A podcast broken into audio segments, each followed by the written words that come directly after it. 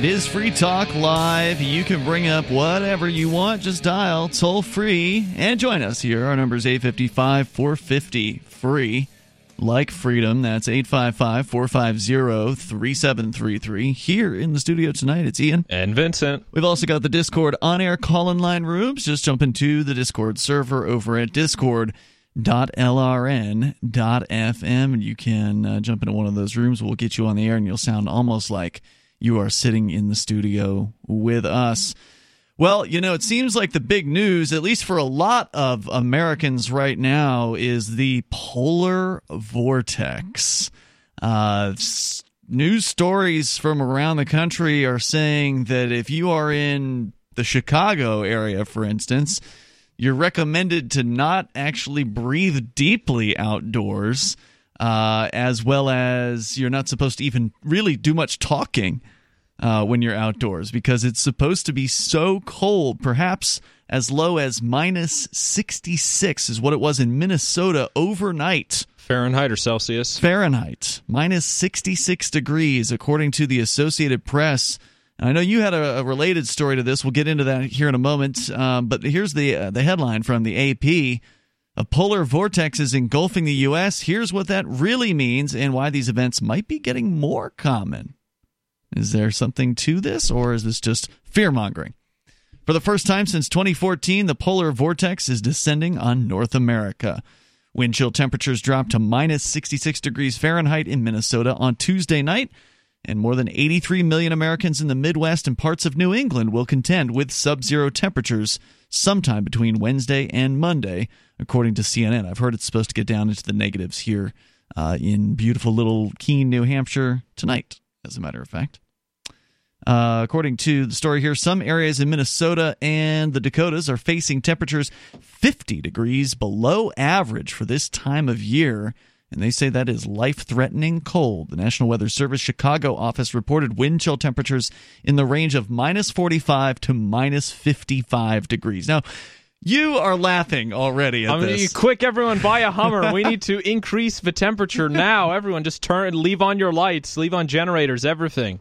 Now, you're from actually uh, Quebec province in Canada originally, and uh, you spent some time up there recently for the winter holiday. Um, you're a college student, but you know, you've got almost a month off, I think, during uh, the winter holidays. You went up there for some period of time, and you said when you got down here, you were throwing off layers. Uh, not so just hot. from Canada, from Enfield in uh, you know Grafton County, I had to remove. So two hours north or whatever. Uh, just an hour, hour north. Yeah, yeah. It's um. Well, I, was in in the mountain areas, mm-hmm. I guess, so that's different. But uh, yeah, I mean, today was today I did need my jacket. Like I even you know, normally like this past week I would just go around with just a t-shirt and then my winter coat. Now I had to put something above the t-shirt because my arms are getting cold from underneath the uh, underneath the coat. What's the coldest? I mean, having lived in Quebec for some amount of time, having visited there, what's the coldest you've seen?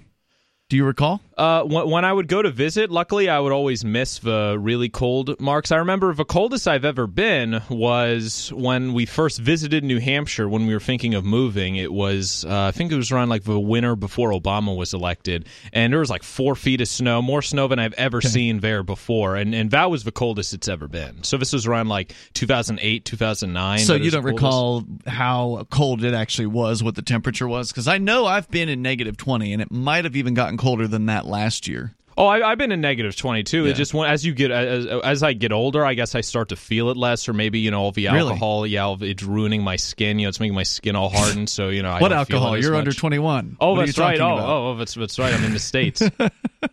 oh wait, no, you mean all the alcohol you drank legally while you were in Quebec? Absolutely, right? Because you can drink at eighteen there legally. The National Weather Service uh, again reported wind chill near Chicago of negative 45 to 55 degrees Fahrenheit Wednesday morning. That's this morning. The office cautioned that the extreme cold would continue through Thursday. The term polar vortex describes the mass of low pressure cold air that circulates in the stratosphere above the Arctic and Antarctic regions. Sometimes the circulation of the polar vortex weakens during the winter, causing surges of frigid air to splinter off and drift south. The freezing air is carried by the jet stream, a current of wind that extends around the hemisphere and divides the air masses in the polar region from those farther south. This polar air mass has always been present, but scientists first dubbed it the polar vortex in 2014 when a similar, though less severe, cold snap hit a majority of the continental U.S. North America, Europe, and Asia can all experience polar vortex events, which bring temperatures that are simply too cold for people to be safely outside. It's like, have you ever seen that movie, The uh, The Day After Tomorrow?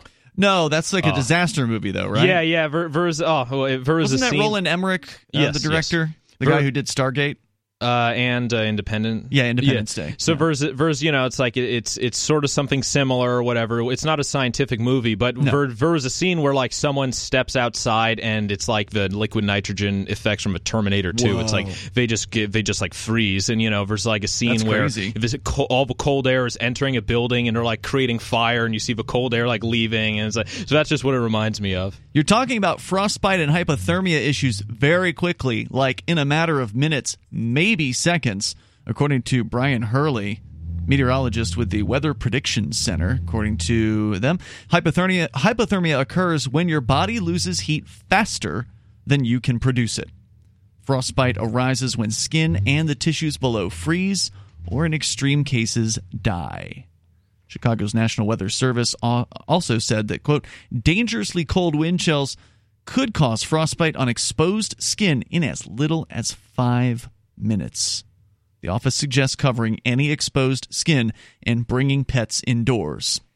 What do you do with a pet that's indoors? Like, at some point, they got to go out. Unless you want them peeing all over the place inside and taking a dump in the middle of the floor. Well, that's that's what bathrooms are for in regards to the dump. Some people, you know, what they do is for spoiled dogs, they put, you know, they they would they they would catch it, right? You know, I've seen some crazy, you know, dog animal lover wackos do that. I mean, it's gross, but you got to do what you got to do. You don't want to have a dirty floor when it's snowmageddon outside. You're referring to what I have done with uh, Jazzy. Yeah, I mean, I'm surprised you didn't think it. Like, I mean, it doesn't come intuitively, right? You know, the average person doesn't think, "Oh man, you know, I, I, I just have to have to have to wait there for it." But I'm surprised you didn't you didn't suggest that. No, no. The reason I do that is uh, it's more efficient that way because you don't want to mess up somebody's lawn, right? Like it, like right now it's, it's snowy. It doesn't really matter. Um, but uh, you know, otherwise you don't want a messy old poop going all over somebody's lawn, and then you know, because you can't. all if it's real like fluid, you can't. You know, you just can't get it all if you're trying to pick at the the yard, and then you end up picking up clumps of their grass, and you know, it's just a much more, I think, kind thing for the neighbors ultimately, and it's it's actually a little bit more efficient. It's a little bit faster to just catch it on the way uh, on the way out. Oh, and and it's it, it it's You effective if you're with- stuck inside. You can't do that with a number one though. You can't do it that way. It was just with a number two. Well, if you have like one of those Canadian milk bags or you know a, a wine thing, you could just. But So, eight deaths have already been linked to the recent weather, according to CBS News. One Illinois man was fatally struck by a snowplow. Two people died in a car accident in Indiana, and a man collapsed and died in Milwaukee after shoveling snow outside. Another man was found dead on the doorstep outside of his Detroit home. How does that happen? and three deaths in Iowa were linked to the storm. So they're not saying here people are actually dead because of hypothermia. There's there's no actual citation here that okay, yeah, this guy died on this guy died on his doorstep. He could have had a heart attack outside, right? that's a good point. Or uh, I mean, the way I'm thinking, he could have been locked out and then froze, but it, it doesn't say he was locked out. So that's uh, No, it doesn't say that. And eh, look, if you're locked out of your house, I mean, there's a good chance your neighbors are going to let you in. You know, if it if it's a life or death situation, even if you don't know them particularly well, you've probably seen them. They've probably seen you. They know you're their neighbors. So, Well, like, I guess it's sort of like in a disaster scenario, you know, like these these deaths might have happened anyways. It's just that now that we're in a disaster situation, we're counting them and trying to see if, uh, or they might be doing it, try and see if it's related. Well, that's the thing. They're they're saying that this is really scary, that this is really dangerous, and I'm not trying to downplay it. I mean, it definitely sounds like a serious thing, uh, but of course, the news media does want to make things sound maybe more serious Oh, than absolutely. they, Fear they porn. actually are. So, I mean, I would say you probably don't want to be outside during temperatures like that unless you absolutely have to be, and if so, stay out for as little time as you possibly can. Uh, sounds like a pretty serious situation, but it leads to the question about uh, global warming or so-called climate change. And you've got something about that, Vince. And we'll get into it. Your calls and thoughts are welcome. Whether it's the weather or something else that's on your mind, you can take control of the airwaves here on Free Talk Live at 855 450 free.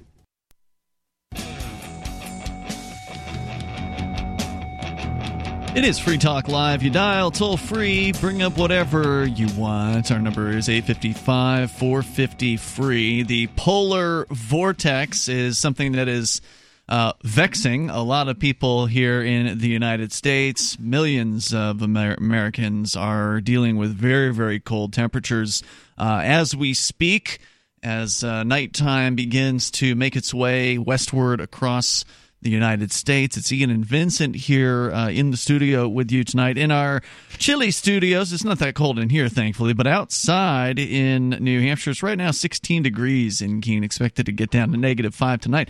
Now, I don't know what the wind chill is going to be like here, but it's probably going to be a little bit colder than that.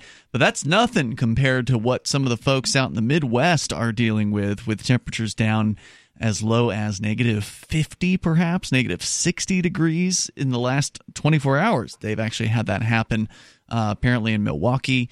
So pretty serious stuff. Uh, even uh, according to this, the, the story at the AP, U.S. Postal Service has suspended mail delivery service in nearly hundred zip codes. So so much for uh, no, you know, the old saying about the postal service no, what what is it? Nor slow, nor snow, nor sleet, nor something I've never like used It's the postal service, yeah, uh, so why would I know? how You've never sent mail the whole your whole life in the United States. You've never actually sent physical mail somewhere.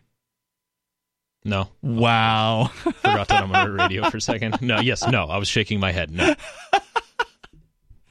that is reality here, folks. That like you're actually dealing with somebody who is 20 years old and has never seriously you never sent a letter to grandma or anything like that. That's uh, no, it, it would be be calls. It would be calls. You made- you made phone calls. Well, I was I was raised in an isolated area, so you might as well just make the call instead of sending the letters. Have you ever talked on a landline phone? Oh yeah, yeah. was Okay, most, most of the call to people I've talked to is in landline early in my life. But you yourself were on a landline phone.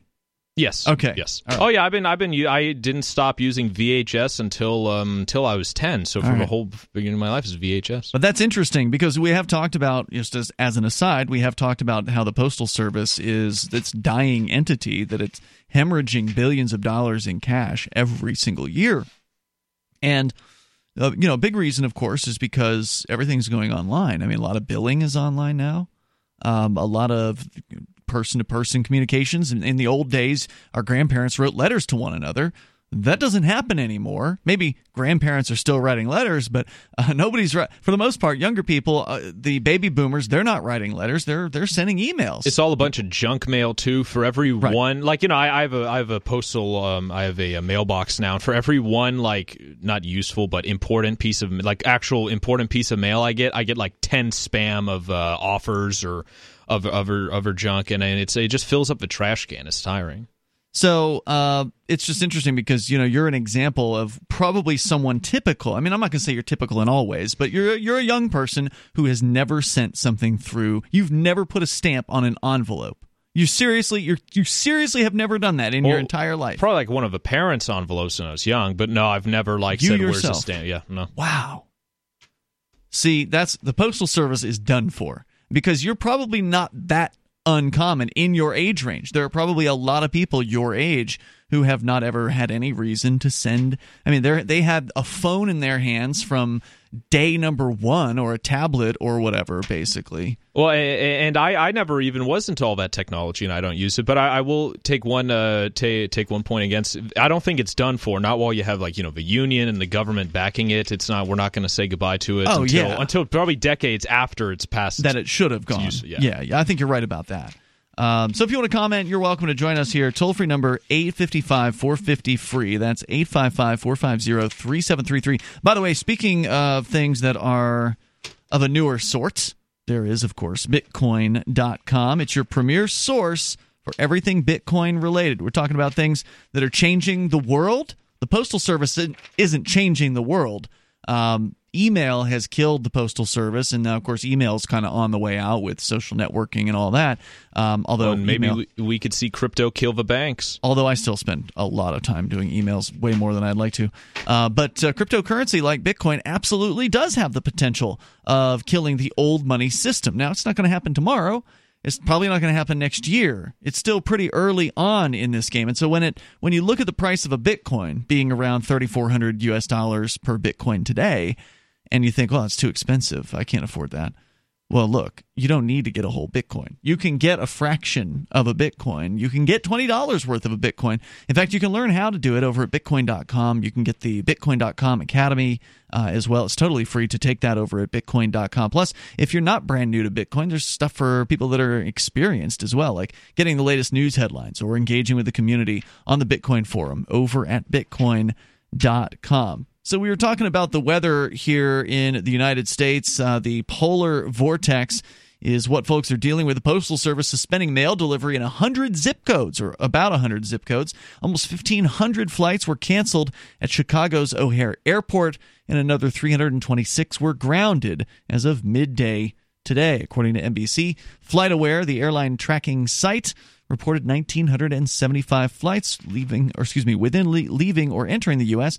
have been canceled, and another 611 are delayed. Despite this, uh, the AP, by the way, despite President Trump's assertions to the contrary on Twitter, the emergence of a polar vortex does not invalidate the scientific consensus on global warming.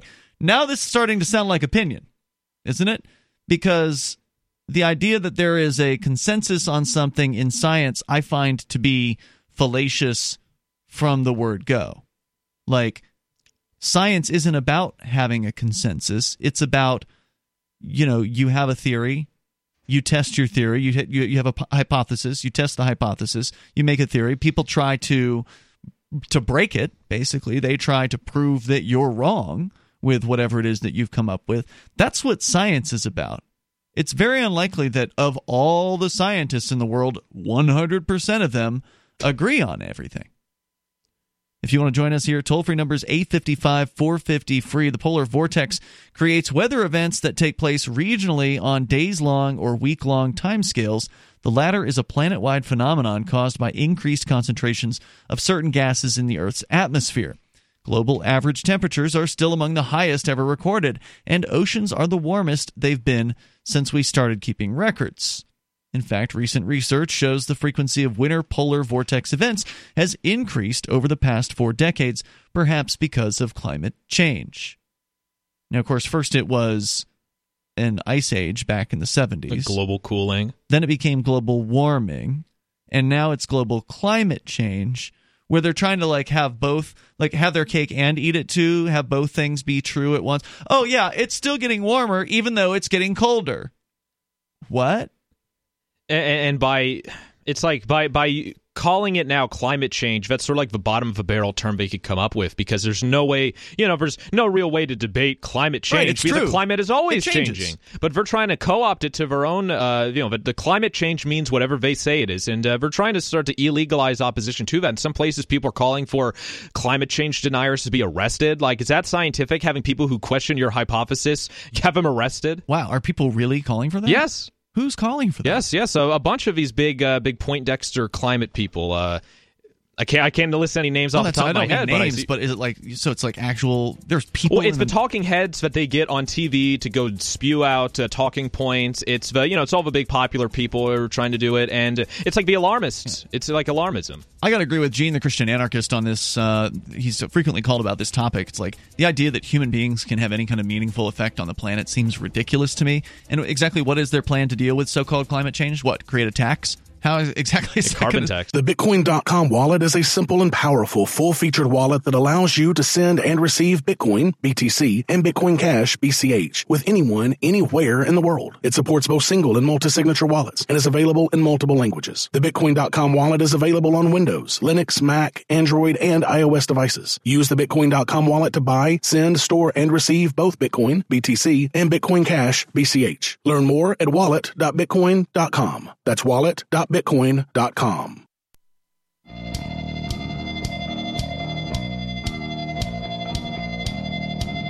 It's Free Talk Live. You dial toll free and join us right here on the radio. Our toll free number is 855 450 free, like freedom. That's 855 450 3733.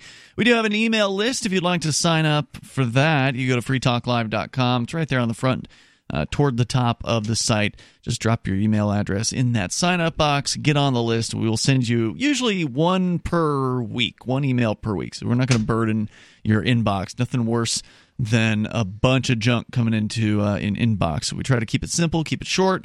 uh, and do it weekly. And that way, uh, hopefully, you'll appreciate the news coming from Free Talk Live rather than feeling overwhelmed.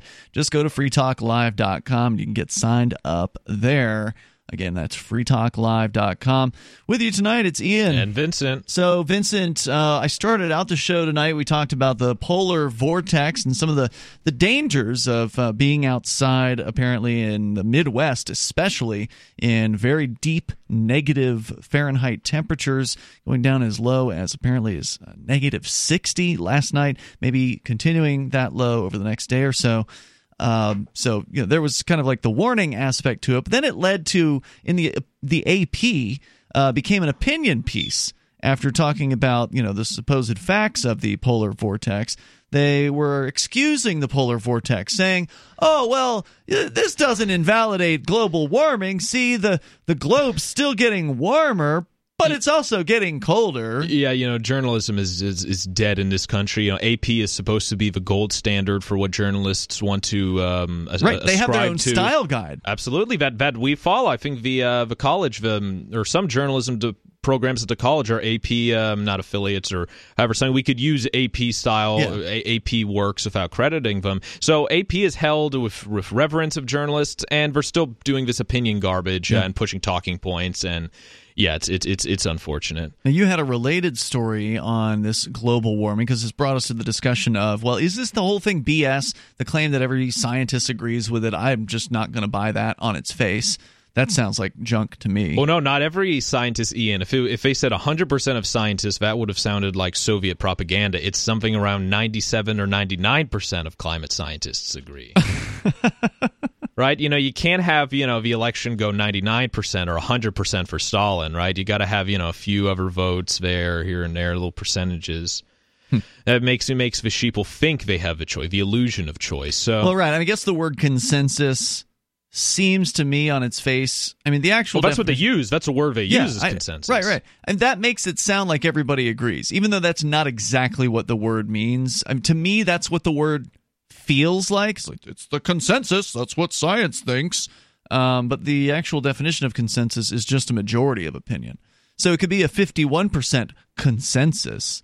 And regardless, um, you know, majority does not make right. A, a group of people, a large number of people saying a thing doesn't necessarily mean that they're correct about that thing. Well, and the fact that they're scientists also doesn't necessarily mean that they're correct. Now, obviously, right. climate science and physics is two different things, but you know, a lot of the things that uh, Stephen Hawking came up with, you know, he's all revered and everyone's become a scientific meme. A lot of that was disproven, or he mm. even disproved it himself. Uh, That's so, the whole point of science. Is absolutely, absolutely. Keep yeah, coming up with new theories and testing them. But there's like a cult of there's like some sort of cult of personality or a cult of geek, where just because someone you know looks has said you know talks well or mm-hmm. has you know is, is quirky like Neil deGrasse Tyson, everything they say is true. Up, up, you can't you can't question it. Up, it's yeah. ver, ver scientist. So here, this from PJ Media: record cold forces rethink on global warming. This by by Tom Harris and Dr. Tim Ball. This was published. Uh, yesterday. Headlines around the world are reporting exceptionally frigid conditions and unusual high levels of snowfall in recent weeks. They tout these events as records, but few people understand how short the record actually is. Usually less than 50 years, a mere hmm. instant in Earth's 4.6 billion year history, alleged, yeah. alleged the the reality is that when viewed, oh wait, because you believe in the six thousand year thing in the Bible, you don't really believe that, right? Uh, the reality is that when viewed in a in a wider context, there is nothing unusual about current weather patterns. And also, I mean, I, I put the allegedly in there because like there's no way you could actually know. I mean, I'm thinking if you if you weren't there, there's, there's, it's very difficult to say exactly what it was. But despite this fact, the media, directly, indirectly, or by inference, often attribute the current weather to global warming. Yes, they now call it climate change, but that is because because activists realized around 2004 that the warming predicted by the computer models on which the scare is based was not actually happening. Mm-hmm. Carbon, di- and that's that's that's the main point of it. It's well, like their, models, their yeah. computer models say that's what's going to happen. Here's a here's a shocker: the human uh, human programmed computers can't figure out what's going to happen with the weather. I mean, these things don't even know 24 hours out what's going to happen with the weather. How could anybody believe that a computer model is going to know anything you know, beyond the next day. Yeah, it might be all right at predicting that it's gonna snow tomorrow. Like that's been it's been pretty decent at that, but it's always wrong about how much it's going to snow. The last snowstorm that we got here in the Keene area was the one before last night. There was yeah, one that well, happened last night. They were the like, "Oh, we're gonna have to cancel class and everything." I wake up and there's just like a dusting, and we had class anyways. It's always There was maybe three inches or something like that last night. But the other one, there was this big bad snowstorm that was supposed to come last week, and uh, everybody was like, I, I went somewhere and somebody's, "Are you ready for the snow?" I'm like, "Yeah, I got a shovel. Uh, what else do I need?" And they are acting like it was going to be some kind of apocalypse or snow apocalypse, and they were predicting 18 inches. Maybe there were six, maybe eight Oh, I- inches uh, here in Keene. And I, I remember that storm. I was walking through it back from uh, back from my show, and I took a picture, and it's all tranquil or just snow. I'm like, oh, me walking through the storm at 2 a.m. It's uh, yeah, it's just just alarmism. To you know, people criticize uh, talk radio or Alex Jones for fear porn, but you know, every Yeah. every media organization does it because that's Oh, they what sure sells. do. I mean, would it sell? You know, would people care as much of a weather if they said, yeah, it's just going to be eight inches tomorrow? Uh, it's going to look scary, but uh, don't worry. Absolutely not. Well, they, yeah, they want you to tune in. They want you to hold through a, a break, right? Uh, you've probably studied to some extent television news and the way that it works. I mean, it, what's the old saying? If it bleeds, it leads.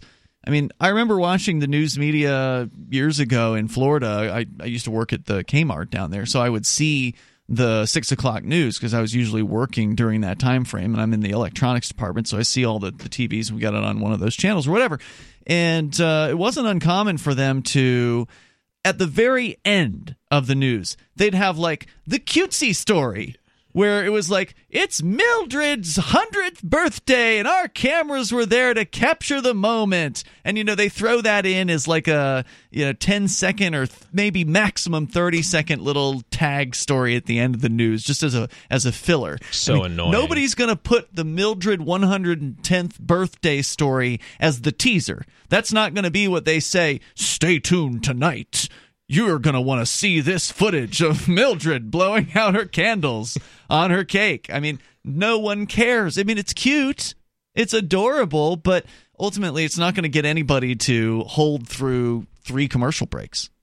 No, no, absolutely not. And it's it's not about getting people accurate information now. It's just getting people to watch the commercials and, and, and spend their money. It's absolutely sick. This Right. is why the country is in this state. But so so it is fear porn it's fear mongering it uh, and it works it does work um, and of course it also works for politicians too who they so not only the media but the politicians can pander to this fear. And you've got like ocasio-cortez saying the world's going to end in 12 years if we don't do something whatever that something is some sort of government tax or program or whatever it's ridiculous And, and it's not. I don't want it to go to say that any time there's anything bad in the news that it's it's, it's fake or, or over exaggerated. I, I just think that they want, and or what a politician says. I think they just want people scared of the stuff that they want to be scared of. I'll keep people in line, right? Like the real things people need to be scared about, like you know the the deficit, the size of government, the police state. You'll never mm-hmm. hear anything about that. And if you even just bring up the facts, they say, "Oh, you're a fearmonger. You're spreading fear porn. You're an alarmist."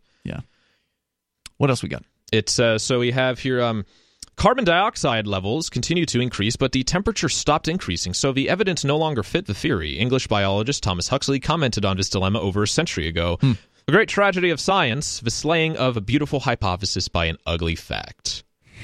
that, that's a, that was huxley that was huxley's uh, quote Yeah, Thomas Huxley, not Okay. Aldous Huxley. Oh, okay. That, that, that quote, that uh, I'm unsure. That quote was uh, what pretty much what made me want to use this article. This that was that was a good one. You got more though, right? Yeah, oh, absolutely. All right, let's talk more about global, so-called global climate change, which is the replacement for global warming, which was the replacement for the supposed ice age. Which you know, there's always something that's going to kill us uh, on the planet. The toll-free number is 855-450-FREE. That's 855-450-3733. You can join us, take control of the airways on Free Talk Live.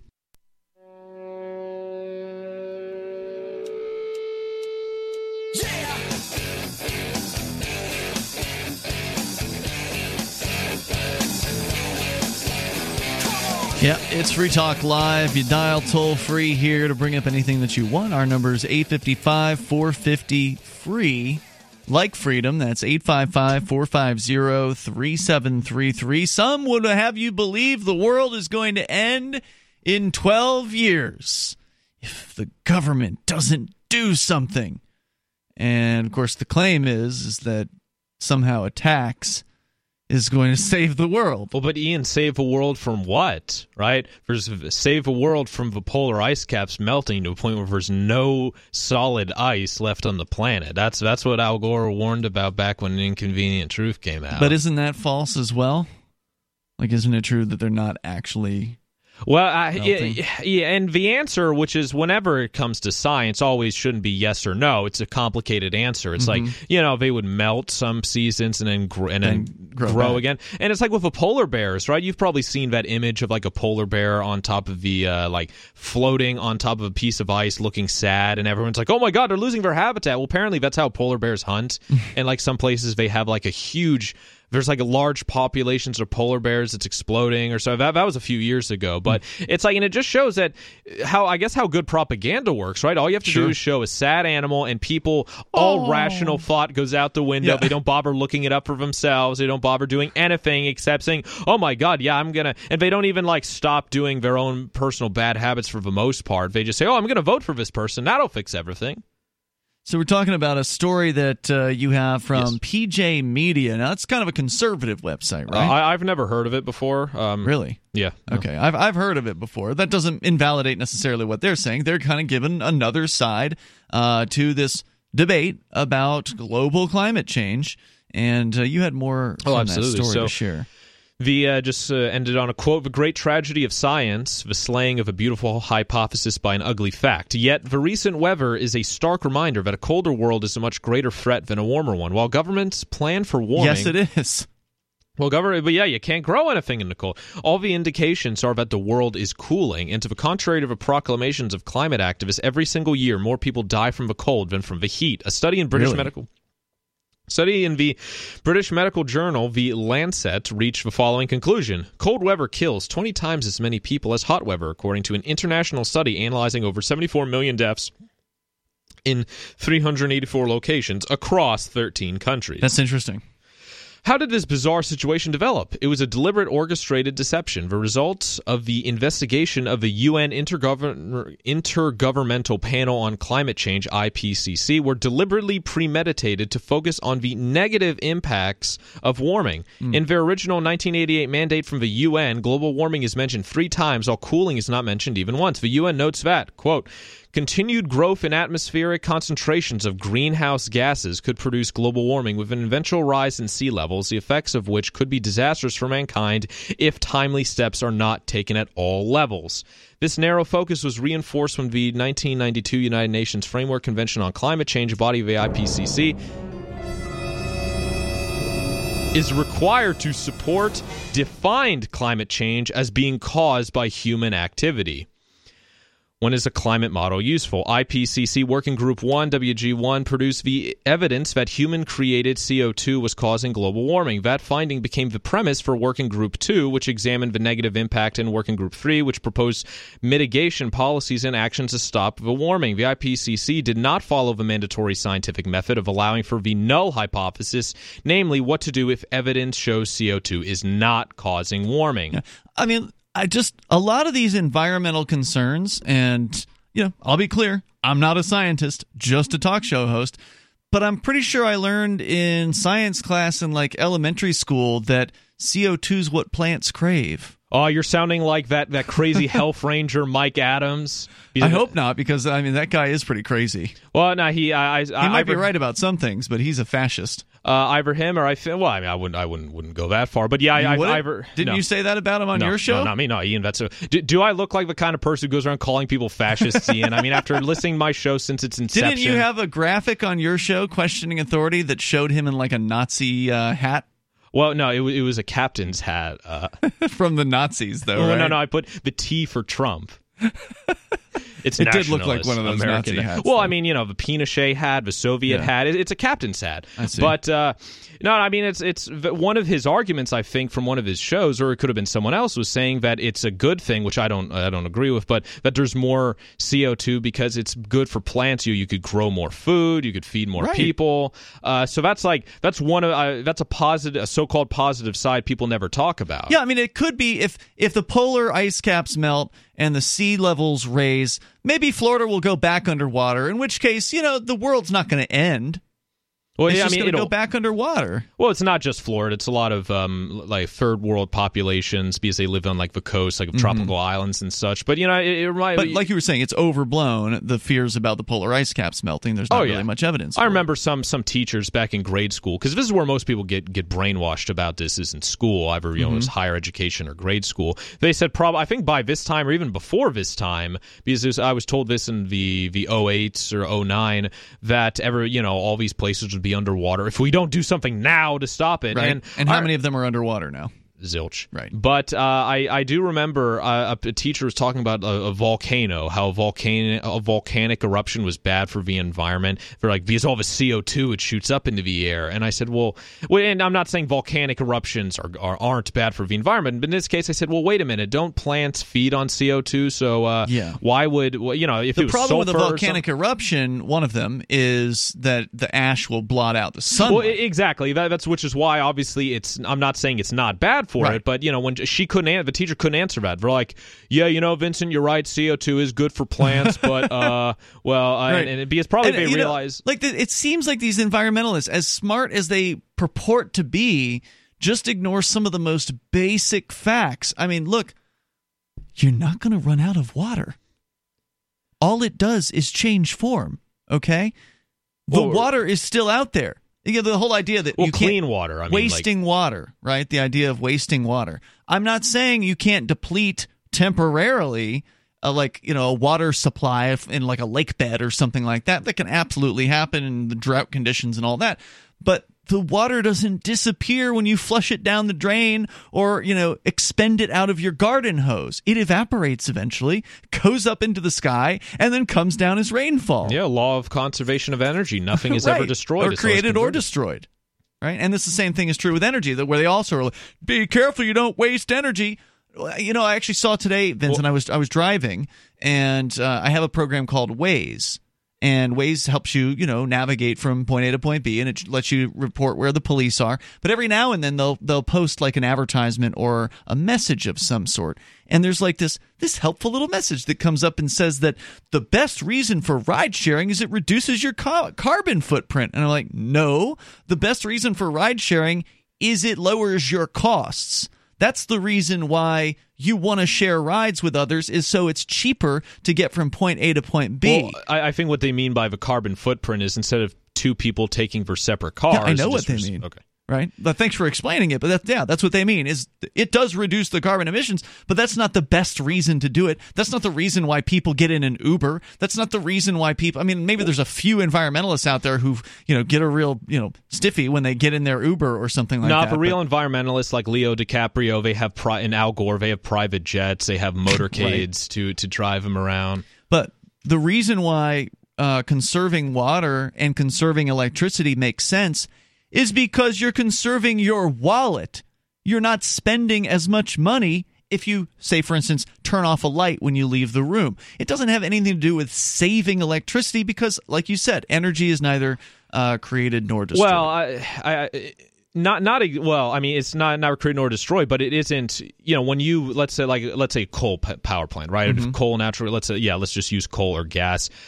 That's you know obviously the, the the matter isn't destroyed; it's just converted to CO two and emissions. But you're not going to get that fuel back. So I mean, in, in regards to like fossil fuels, yeah, obviously, no, but the is energy finite- isn't gone, right? It's but you also just can't use changed it, form, right? But yeah, yeah, it changes form, but you can't use it. So wasting, I, I do believe, you know, wasting energy is a bad thing. Uh, you know, if you're using fossil fuel based, But it's only because of a, but it's only because it's a poor choice economically. That's the only reason why it's bad. Because there's always going to be other sources of energy out there. Remember, it just changed form. So you have to find other ways of getting energy and the marketplace has been amazing at doing that. Remember, they took what used to be considered a pollutant, oil. It used to be considered a, a just black crap that destroys farmland, right? Like, oh my God, there goes some good property. We just had this oil come up and go all over the place when they didn't know what to do with it. It was a nuisance. And then somebody figured out, oh, yeah, you can burn that stuff, and it's actually really good for burning and super efficient. And now this home is heated by oil.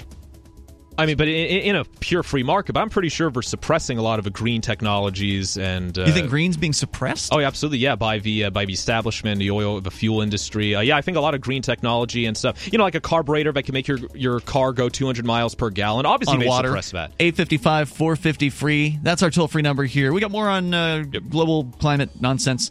Hour two's coming up. Free Talk Live. Smart Cash is a peer to peer digital currency that is fast, secure, and easy to use. Smart Cash is building a foundation that can support daily transactions for people everywhere. One feature that sets Smart Cash apart is the Smart Hive governance model and how the community can vote to fund the best projects with block rewards stored in the Smart Hive project treasury. Unlike other cryptocurrencies with voting systems, Smart Cash allows everyone to participate. One smart equals one vote. Learn more at smartcash.cc.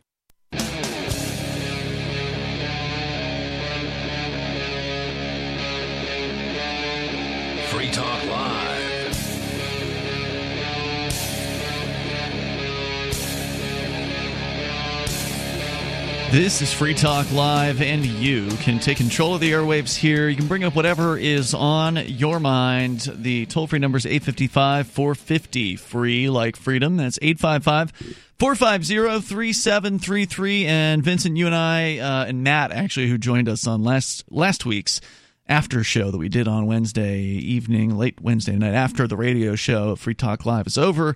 We go Twitch only, Twitch being our video streaming service uh, where you can watch for free over at twitch.lrn.fm. You can watch the radio show on Twitch, but that's also on the radio. So there's certain things you can't say on the radio. And some of our Twitch viewers just don't seem to get that.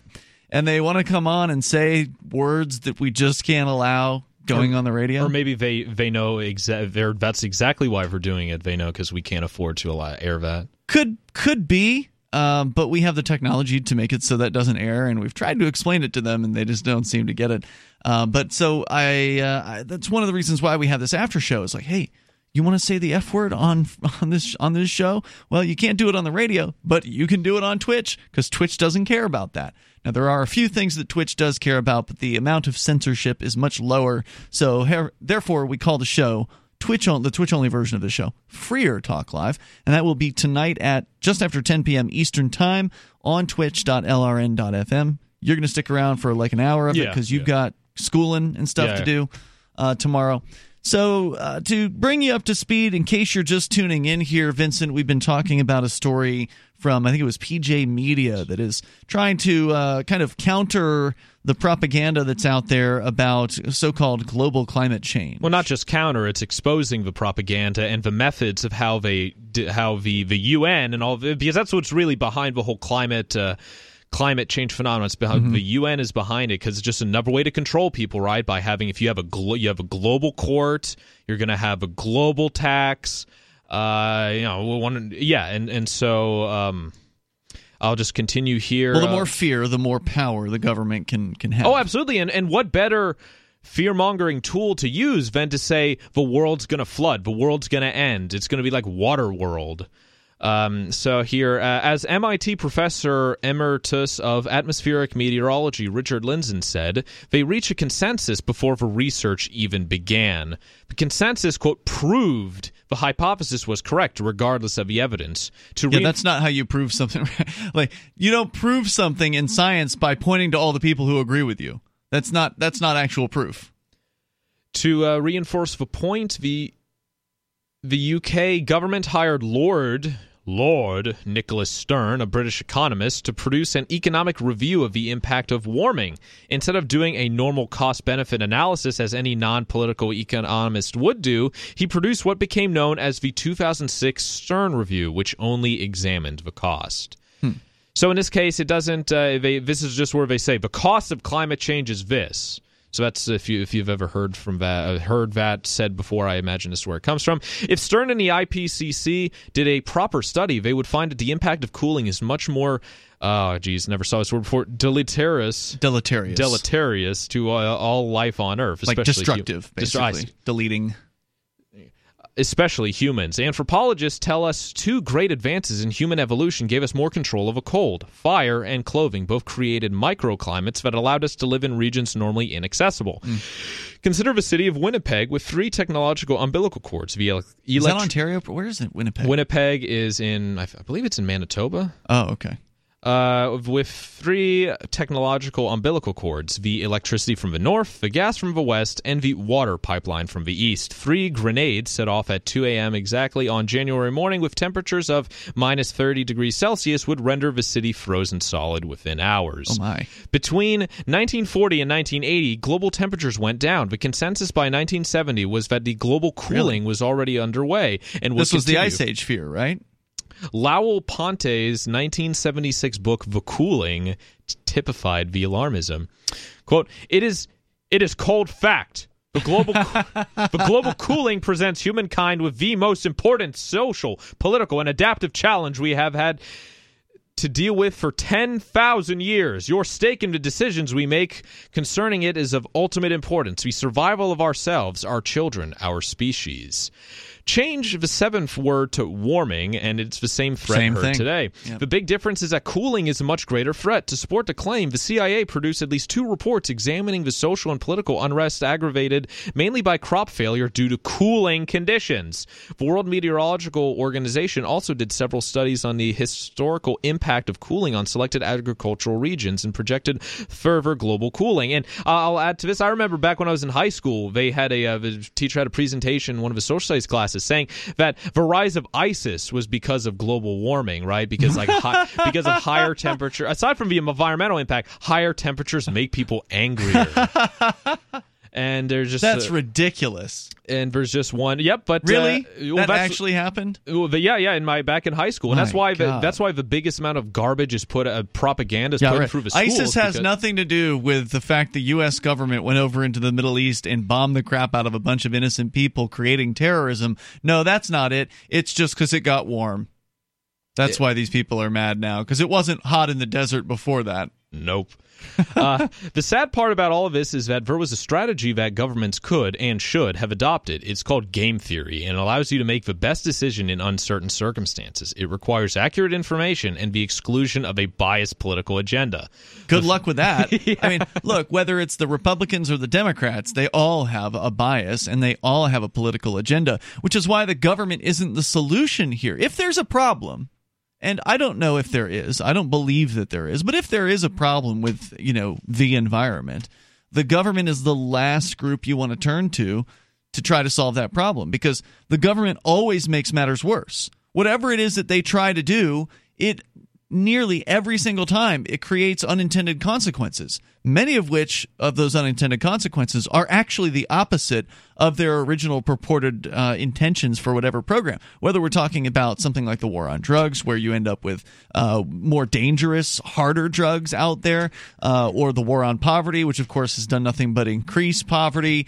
You know a war on global warming would probably be absolutely devastating. Oh, it's like uh, it's like this movie, and I, I don't know if I believe in predictive programming or not. It's a movie called Snowpiercer, where in effort to combat global warming, the the governments of the world release a bunch of chemtrails in the atmosphere to hmm. decrease cooling, and it and it work or to increase cooling or decrease, and it works too well, causing an ice age. So, and I mean, if you don't, you know, I mean, obviously there's things like HAARP and DARPA, and there's all sorts of, you know, there's all sorts of crazy stuff the government could do to change the uh, you know, to try and change the the atmosphere and try and change the climate. Well, but- HAARP's a c- crazy kook conspiracy. Well, but. I mean, do you think? I mean, the, I, I say HAARP. I haven't looked into. it. I'm just saying that like it, it's a weather thing, right? So that's the claim. that's the claim. So That's even though it might not be HAARP, might. HAARP might be it's a, like a diversion, but the government definitely. I mean, you know, if the government's able to create like hydrogen bombs, it definitely the government's definitely looked into how to change the climate. oh yeah, yeah. I mean, they've tried cloud seeding and things like that. Oh, absolutely. And and some places like there's there's actual official things talking about releasing chemicals into the atmosphere, which is a great idea.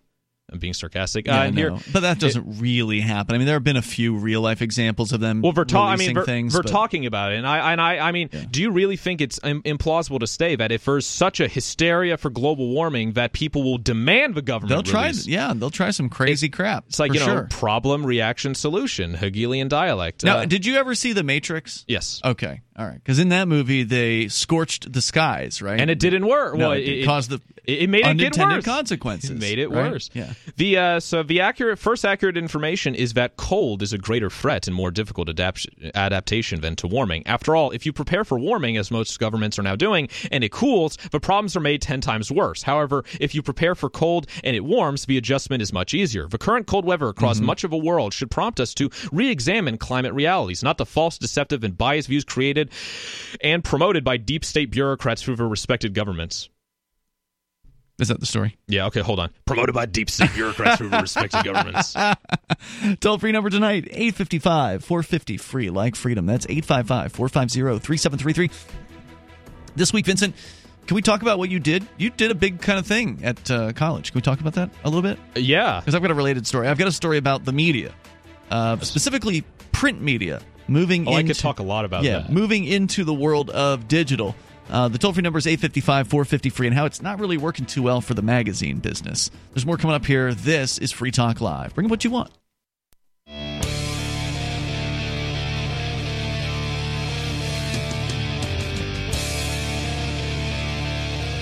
This is Free Talk Live, and you can dial toll free to bring up whatever's on your mind. Our number is 855 450 free like freedom. That's 855 450 3733. Also, we have the Discord on air call in line rooms over at discord.lrn.fm.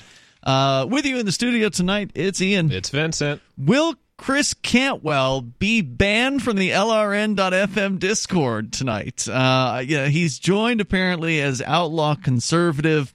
We do have a rule on the Discord that you're not allowed to be racist. Uh, and well, I guess we're not banning racists anymore. We're putting them in the toxic room. So for those of you who haven't gone to check out the Discord, go to discord.lrn.fm. Uh, we have it there 24 7. You can interact with other Free Talk Live listeners. It's free, it's one of the cool services uh, that we have. And the, the rules I've, I've I've loosened up a little bit recently because it used to be if people came in there and started posting racist stuff in the on air now room or in any of the other rooms, they would just get straight up banned. Uh, because you don't want to have somebody having a negative experience like that when they come into a server. You know, because when you join the LRN Discord, it drops you into the on air now room. And if there's just a bunch of people spamming racist crap in there, uh, that's kind of an undesirable experience for, for most people. So it used to just be a straight up ban. Now I've loosened up a little bit. I'm letting them stay, but only as toxic users, which re- which restricts them to the toxic user zone. So they can still post their garbage. It's just they can only post it in the toxic user zone. So will will Chris Cantwell make it through the night without actually being labeled a uh, toxic user? On oh, he says the outlaw conservative character is not a racist. All right, good. So if he stays in uh, Stays in character. in his new not be- character, then he should be then he should be good to go. He should be safe there in the uh, the on air now room. So you never know who's going to show up in the Free Talk Live Discord over at discord.lrn.fm. It's one of the uh, the free services that we provide to you. So please enjoy that. Uh, coming up, I'm going to get into the the print business and how they you know, on Free Talk Live, we're in old media, right? Like even though we're on Twitch at twitch.lrn.fm, even though we've had a podcast since podcasts were created in 2005, before that we had archives before there was a podcast to deliver those. So we're, you know, we're we're kind of we've got two feet in uh, in both worlds, right? Like we got one foot in the world of old media on the radio, we got one foot in the world of uh, the new media on the internet and we've managed to do all right uh, doing that. Some of these other old media giants are having a real tough time, specifically the print industry. And we've been following this on Free Talk Live over the last decade plus, following the, the kind of the de- decline of newspapers.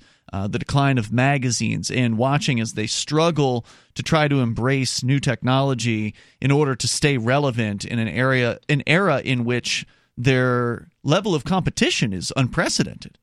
Used to be that if you were the local newspaper in town that i mean there might have been a tv station or a few radio stations but there was no most of the time there wasn't another daily newspaper to compete with you except in the biggest of cities um, and now there's competition from all over because of blogs and because of all of the uh, various different international news websites that are available to people most of which are providing free content. What's it done to the magazine business well, it has uh, decimated the, or is beginning to decimate the magazine business as well. It's it's appropriate. I've been holding on to this story for a while, Vincent.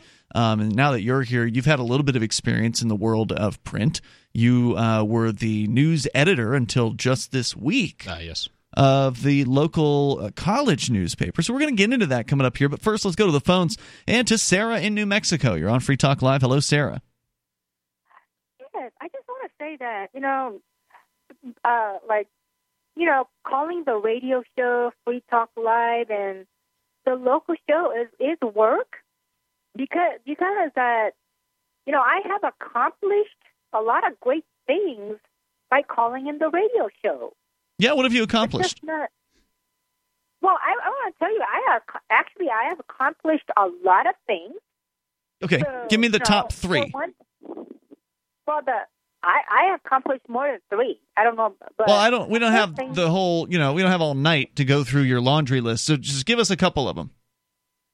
Okay, well, I put in a new hawk light, and you know? I have talked about the hawk, the pedestrian crossing signals. Remember that you, button think that was? stops the car? Wait, wait, wait. How how is it that you believe that that was your doing Well, the thing about it is that I talked about that hawk light at least thirty times on this show, on and this show? And then I also, and then I also talked about it. do you call? Hold on, hold on. local- Do you? Yeah. So you do call local talk radio as well.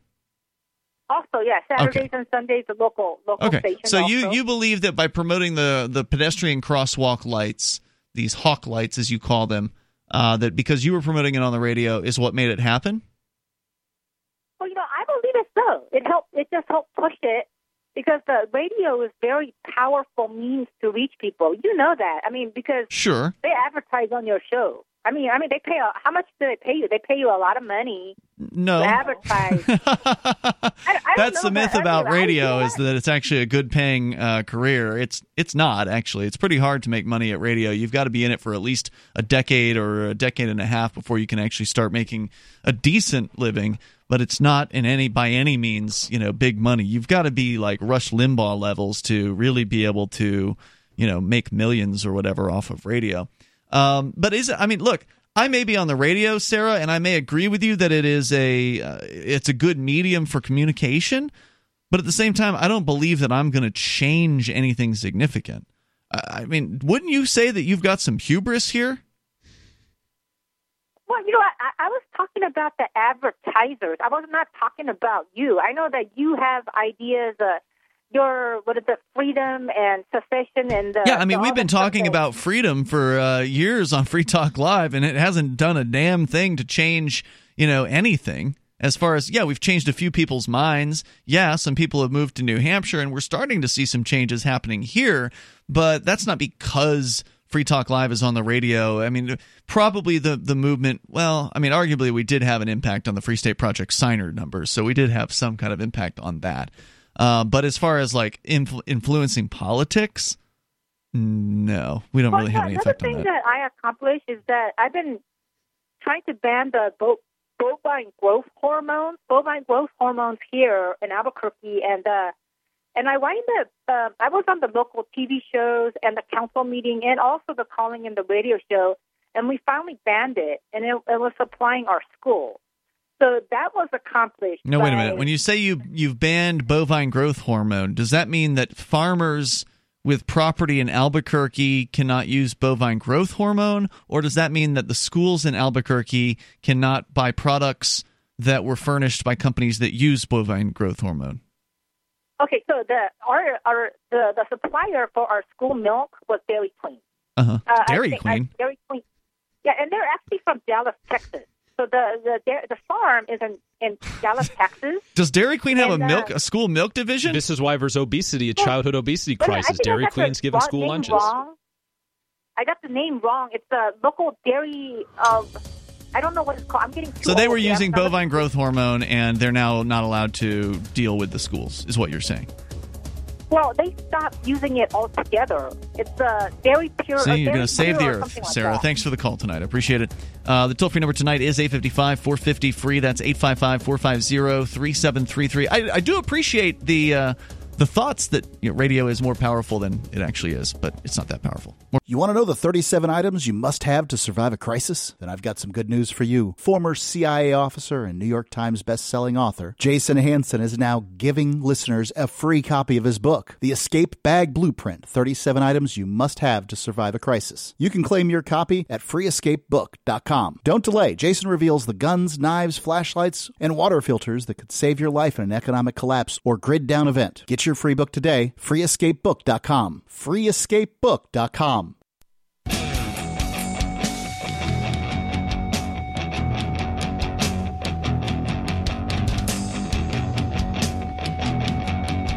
It's Free Talk Live. You dial toll free. Join us here if you want to take control of the airwaves. The toll free number is 855 450 free. That's 855 450 3733. Look, I wanted to clarify something I said to Sarah just a few moments ago. She was talking about how she has accomplished so much by simply calling talk radio because radio is a powerful medium. And I kind of downplayed uh, the, the power of radio. I want to clarify. So, like radio, you can reach people. Okay, there's no doubt about it. There's a lot of people in America and around the world who listen to the radio. Even today, where there's, you know, all kinds of alternatives. There's podcasts, there's live streams, you know, you can pop a CD and people still have those or, you know, listen to MP3s or uh, the streaming audio services. There's so many different other options, but there's still a lot of people like I think it's over 90% of Americans every single week will, you know, will will listen to some amount of radio. So there's still a, a good amount of market penetration. There's no doubt you can use radio to get a message through to people. So it's effective at reach, okay? Radio is effective also at frequency, meaning that you can hit somebody multiple times. Sorry. Excuse me. Uh, I'm I'm laughing because for those of you who aren't watching the, the Twitch feed at twitch.lrn.fm, Min- Vincent is mimicking all of my hand motions. anyway, uh, so you can reach people with radio. There's no doubt about it. Uh, but that doesn't mean you're going to be able to change their minds. You might be able to reach them and inform them of some sort of new thing that's out there, new product or new service. And if that person needs that thing, or maybe they didn't know they needed that thing, or they didn't know they wanted that thing, and it makes them aware of it, it can increase sales for sure. It can increase awareness of a certain thing. There's no doubt about that. Um, but is it going to change the political outcomes of a country? No. And anybody who's a talk show host who is who is that hubristic, that much full of themselves to believe that them getting behind the golden microphone with one arm tied behind their back is going to somehow change the country's viewpoint, well Listen. just look at the reality. Listen, folks, we this broadcast has started the Second American Revolution. This broadcast got Trump elected. hubris, yeah, hu- hubris that's is the kind of hu- yeah, that's the kind of hubris. Well, I mean, even take Um, uh, since you mentioned golden microphone, Rush Limbaugh for you know the, what was supposed to be the red wave or blue tsunami in the past midterms. Rush Limbaugh actually did a, uh, I, I believe he he was scheduled to at least. He did a rally with Trump, and I don't know if he, I, I don't know if Was he this after he was elected? After Trump was elected. Yeah, yeah. This Okay. was last uh, last year's midterms. Yeah. And I don't know which I don't know if that specific district was won, but it was you know it, it changed nothing, right? Well, right. Rush Limbaugh If- showing up. Right. So uh, Jones, Alex Jones, who you're imitating a moment ago, uh, takes credit for electing Trump. Does he also take credit for electing Obama because he was on the air during that? I mean, did he also take credit for electing Bush? Because he wasn't a fan of either Bush or Obama. Back then, he was anti establishment. Well, I'd say you know Jones. It, would be fair to say that Jones. I, I wouldn't say won Trump the election, but like he was very instrumental in getting what used to be the a, a very hostile demographic towards the both parties, and mm-hmm. in getting them riled and people who you know, allegedly care about freedom, getting them riled up to vote for. For just you know a number Right. you know one, uh, someone else who's been funded by billionaires also Sheldon Adelson in Trump's case. But he failed to, you know, get the Republicans in in 2018, right? Like, if, so it's just ridiculous. The idea that you're going to have some sort of sweeping sea change because somebody gets behind their microphone and broadcast. So again, it's sort of a two sided thing. You're not going to change the world necessarily, but yeah, you can reach people with a message. The question is, are people um, willing to receive that message? Are they interested in in the message? Are they in the right place in their life to hear that message and have it actually have a meaning to them? Well, and take the mainstream media, the destroy Trump media, fake news, whatever you want to call it. Ninety-one percent of media coverage of Trump during the election, probably more so now, was negative. Sure. And there's still half a country supporting. And they didn't stop him for all the, the S talk that they did towards Trump, they didn't actually seem to hurt Just him at all. Every night, every day, constant Right. editorials, all like the uh, all of prime time, just talking about it, and he still got elected. Right. So you can't blame somebody who has a media at their fingertips, whether it be newspaper or whether it be television or radio, for trying to use that medium. I mean, that's what we're doing here, right? Like we are attempting our best to influence people. We're we're propagandists, okay, just as anybody else speak is. for yourself, man. you are absolutely a propagandist. No. I'm not a propagandist. I tell the truth, man. you can propagandize the truth. Well, no, I mean, I, I don't propagandize anything. I see it how it is. I say it how it is. If I'm wrong, you know, I'll uh, correct myself. Well, propaganda is basically just pr- promoting information. Now, Well, there's different types. There's Yeah. white propaganda, black propaganda, gray propaganda. There's all all sorts of like mind war stuff.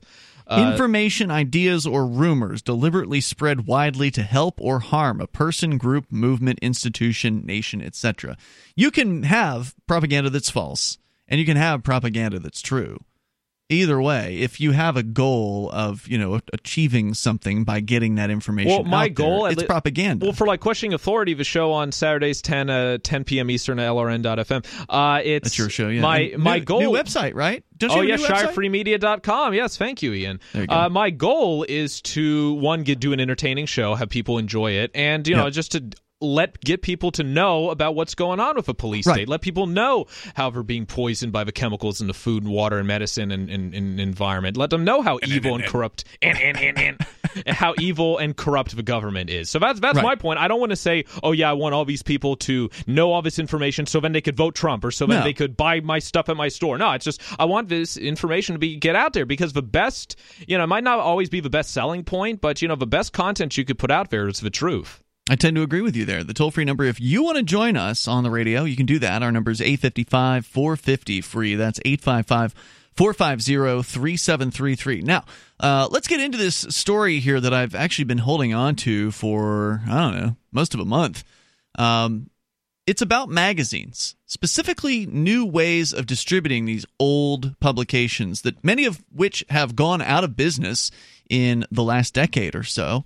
Um, I God, I forget which new. What was it? Newsweek. It wasn't Time. I forget which one it was. One of those newsy magazines completely went out of business, uh, or they went uh, digital only. One or the other. And I'm I'm sorry, I'm not remembering which one it was. But uh, here's a story from Bloomberg. Because again, the ones that remain are trying to stay relevant. They're trying not to hemorrhage uh, subscribers. They're trying to move over into the new world. Rebrand. Uh, I just just pulled up Newsweek since you asked. Uh, I can't read anything about it collapsing, but uh, it's you know for a lot of these places for losing profitability, Yeah. and in order to prolong the inevitable, they're merging, they're rebranding, they're doing all sorts Some of them are different- going internet only. I feel like it was Newsweek. Maybe they went internet only, but Which um, ain't gonna save them because BuzzFeed is internet early, and they're as I you know they're circling the drain. yeah, I heard they fired a bunch of people, right? Yeah, yeah, I was going to get to you know covered on the last show, but I didn't, didn't get a chance. So you know, even just going on the internet won't save you, just because. And as I say, a lot of this is fake news. A lot of it's just propaganda or clickbait. And even though that might seem like it gets you a lot of views, it's it's like using like cocaine. You feel really great, Mm. right? They get a lot of views at once, but then you, it's unsustainable because people are going to get tired of it. It's it's not very good, Yeah. and, and it's, hard to sustain the old media staffing levels too because you know if you're doing digital advertising people expect more results because you can see how many people click through for instance. You didn't get that with the old magazines with the page you know advertisements on the pages. You had no idea really generally what the response rates were like um, on those kinds of ads. Well, and with technology, it makes things easier for one, at least in my experience, one person to do many things. Like one Right. week, I was able to do three different stories in just one week, getting all like nine interviews, uh, nine, you know, yeah, just just three separate stories. And, This was as the news editor of the local college paper. yeah, yeah, which is, which is above and beyond. I, you know, but uh, I was, which know, I was isn't a real newspaper, right? Because It it's real newspaper. subsidized. I mean, it's real as in it's it is physical. It's a real thing that gets printed, but it's not in the marketplace. No. Okay, it doesn't exist um, It- it's like by a- advertising. It, it, it's it's like a, I mean it is treated as a class and Right. it's a way to teach. It's like a teaching moment That's for all it people, is, but yeah. it works as a real newsroom does work. Sure, sure. For teaching purposes, but it's not funded in the way a newsroom is funded, right? They don't have to sell ads. If there's no ad in any issue this year, it won't be the end of the Ads paper. are important for the budget, but they don't have to. Right. There's more on the way here in moments. We'll talk about what magazines are desperately trying to stay relevant. We'll t- explain coming up.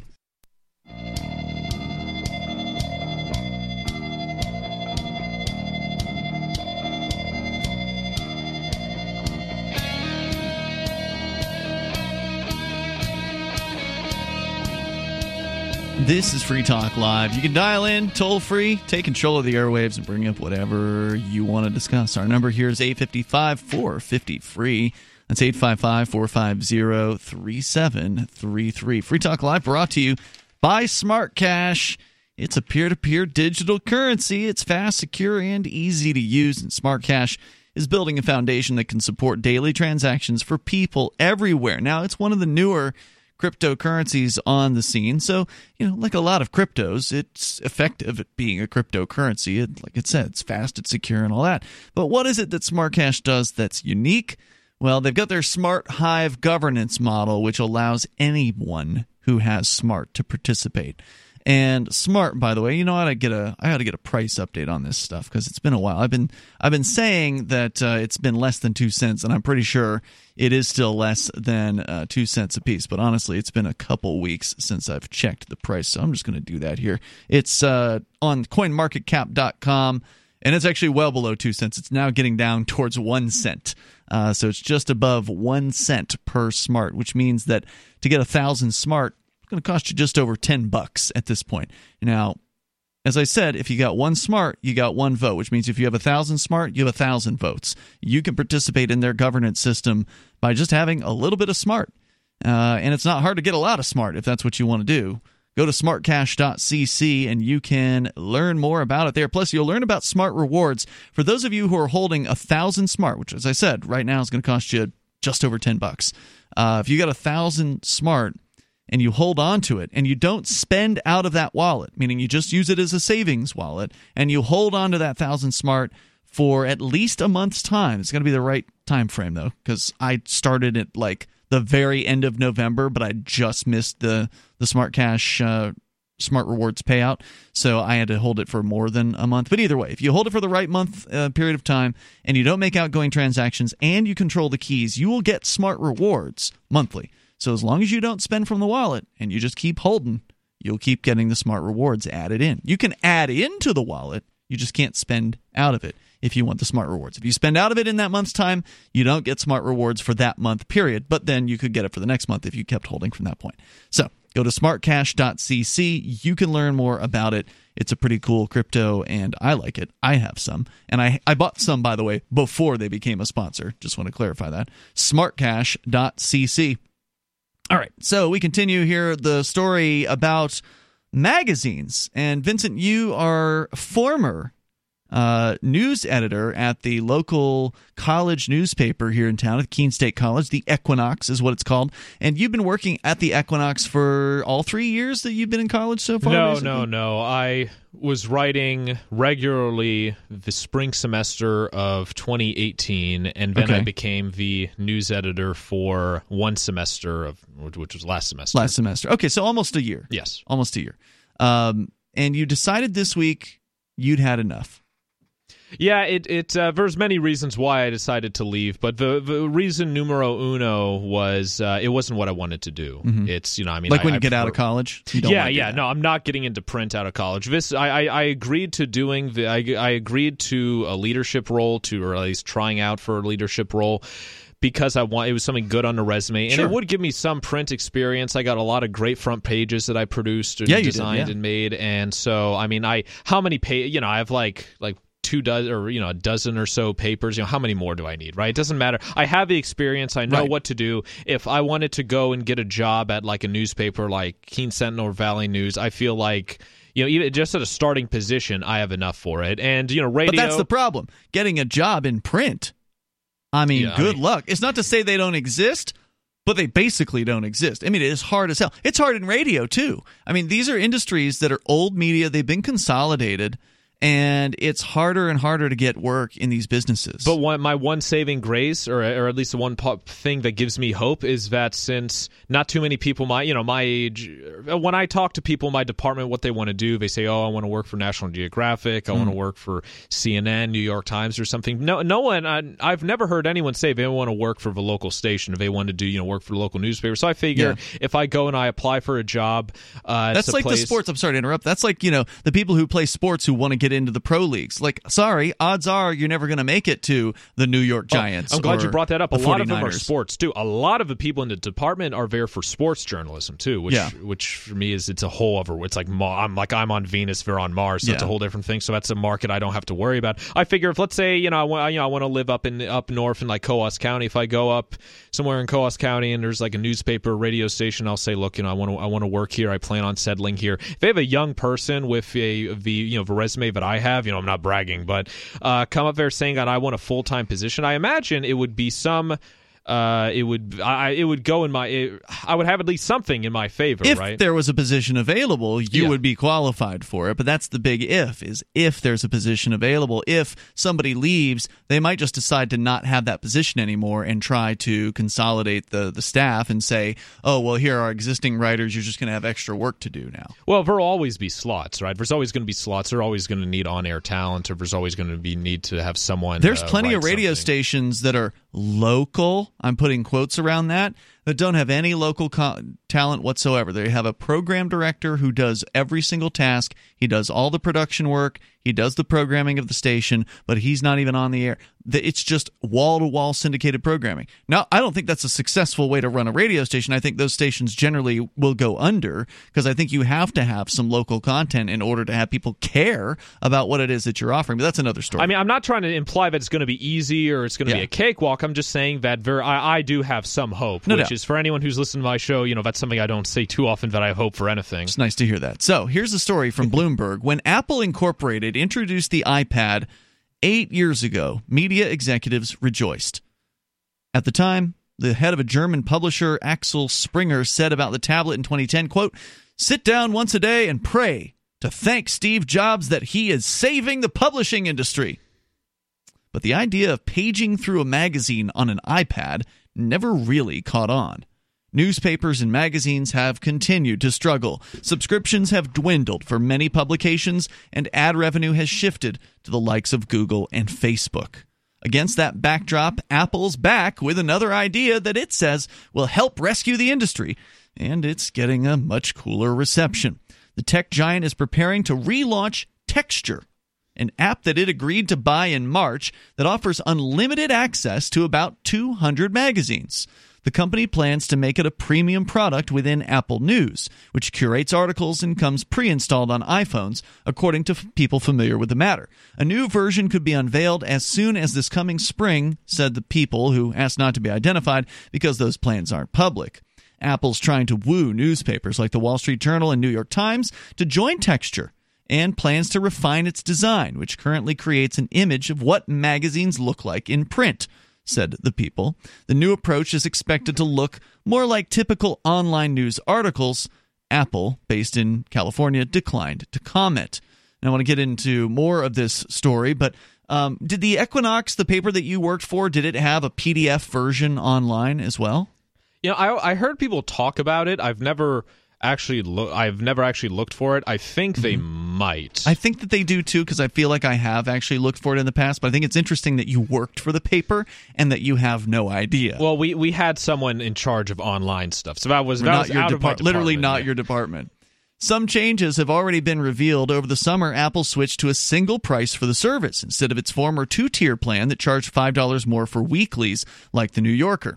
The Texture robot will test whether the all you can eat subscription model popularized by Netflix and Spotify can work for news. While startups such as Magzter and Zinio already sell unlimited access to magazines for just under 10 bucks a month, Apple is working on a higher profile endeavor. After all, it'll be promoted on some of the world's most valuable real estate, the screens of more than 1.3 billion devices.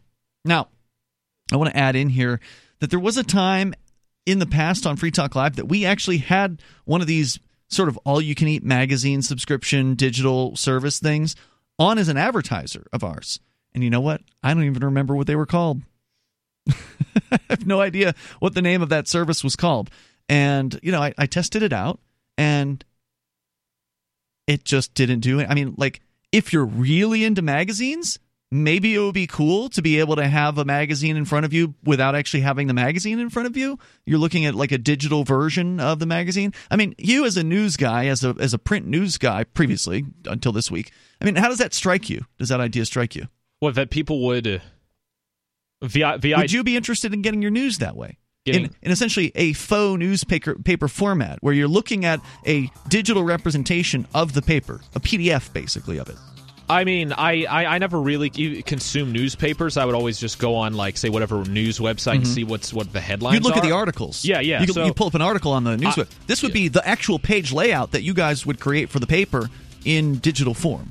Um, I don't know. I, I I can't really say. There's more coming up here in moments. You can share your thoughts. We'll tell you about what uh, Apple has planned. You can bring up anything on Free Talk Live. On Free Talk Live, we're bringing people to the ideas of liberty every day. From wrestling superstars like Glenn Jacobs you guys really are having an impact, I believe. Like I said, uh, a lot of where I am now is due to listening to Free Talk Live. You changed my mind on some very important issues years ago. to random people tuning in on the radio. I was kind of stuck in the left right paradigm. I heard your show by chance on a Saturday night. From there, I went on, joined the Free State Project, and become an amplifier. So, I mean, that's really the reason why I amp is uh, because I know that if it wasn't for you guys being on as many stations as you are, I never would have found the ideas of liberty. Your amp will directly change more lives by getting Free Talk Live in front of people looking for talk radio online and on the air. You can help by joining the AMP program for just $5 a month at amp.freetalklive.com and getting perks. That's amp.freetalklive.com.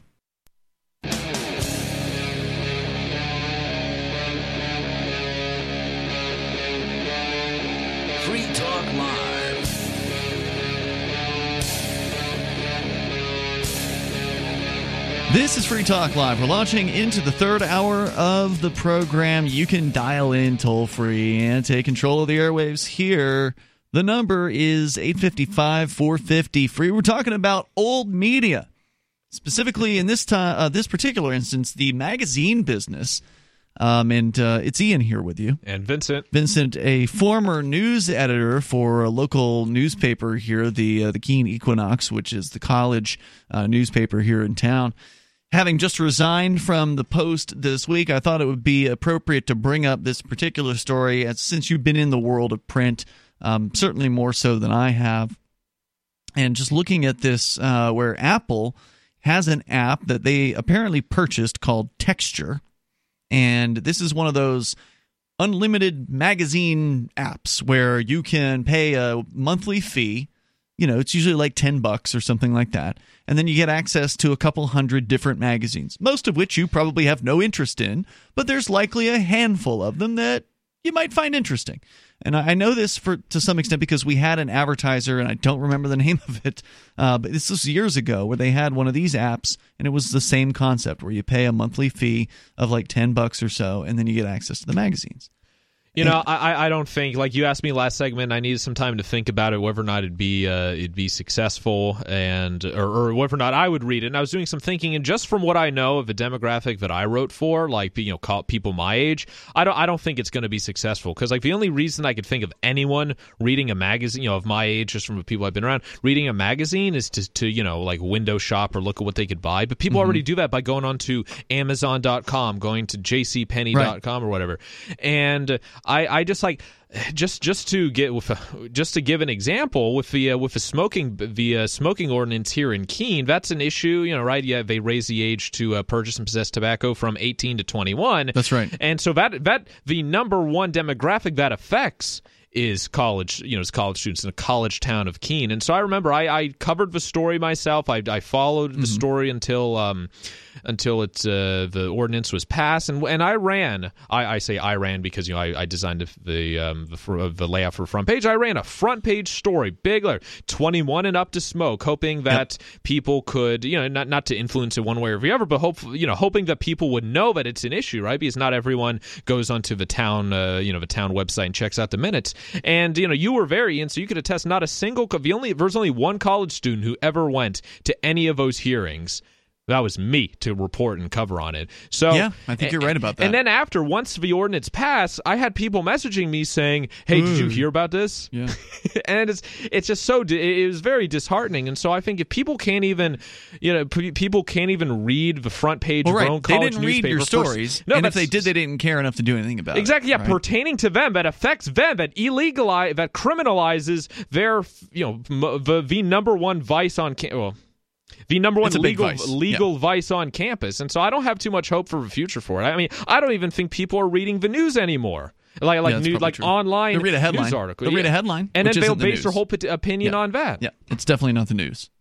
Uh, some executives fear texture could end up doing more harm than good. However, their concern is Apple could steal their current subscribers who would save money by reading articles on texture instead. Rearranging deck chairs on the Titanic. Right. At $9.99 a month, texture would be cheaper than an unlimited digital subscription to the New York Times after introductory prices expire. So think about that. The New York Times, are you aware of how difficult it's been for the Times over the last year, Va- not year, but the decade plus? Uh, uh, vaguely, I know. I, I think I remember hearing of they had to rent out some of her office That's space. right. That's right. Yeah. So they've cut staff. They've been renting out their uh, building in Manhattan.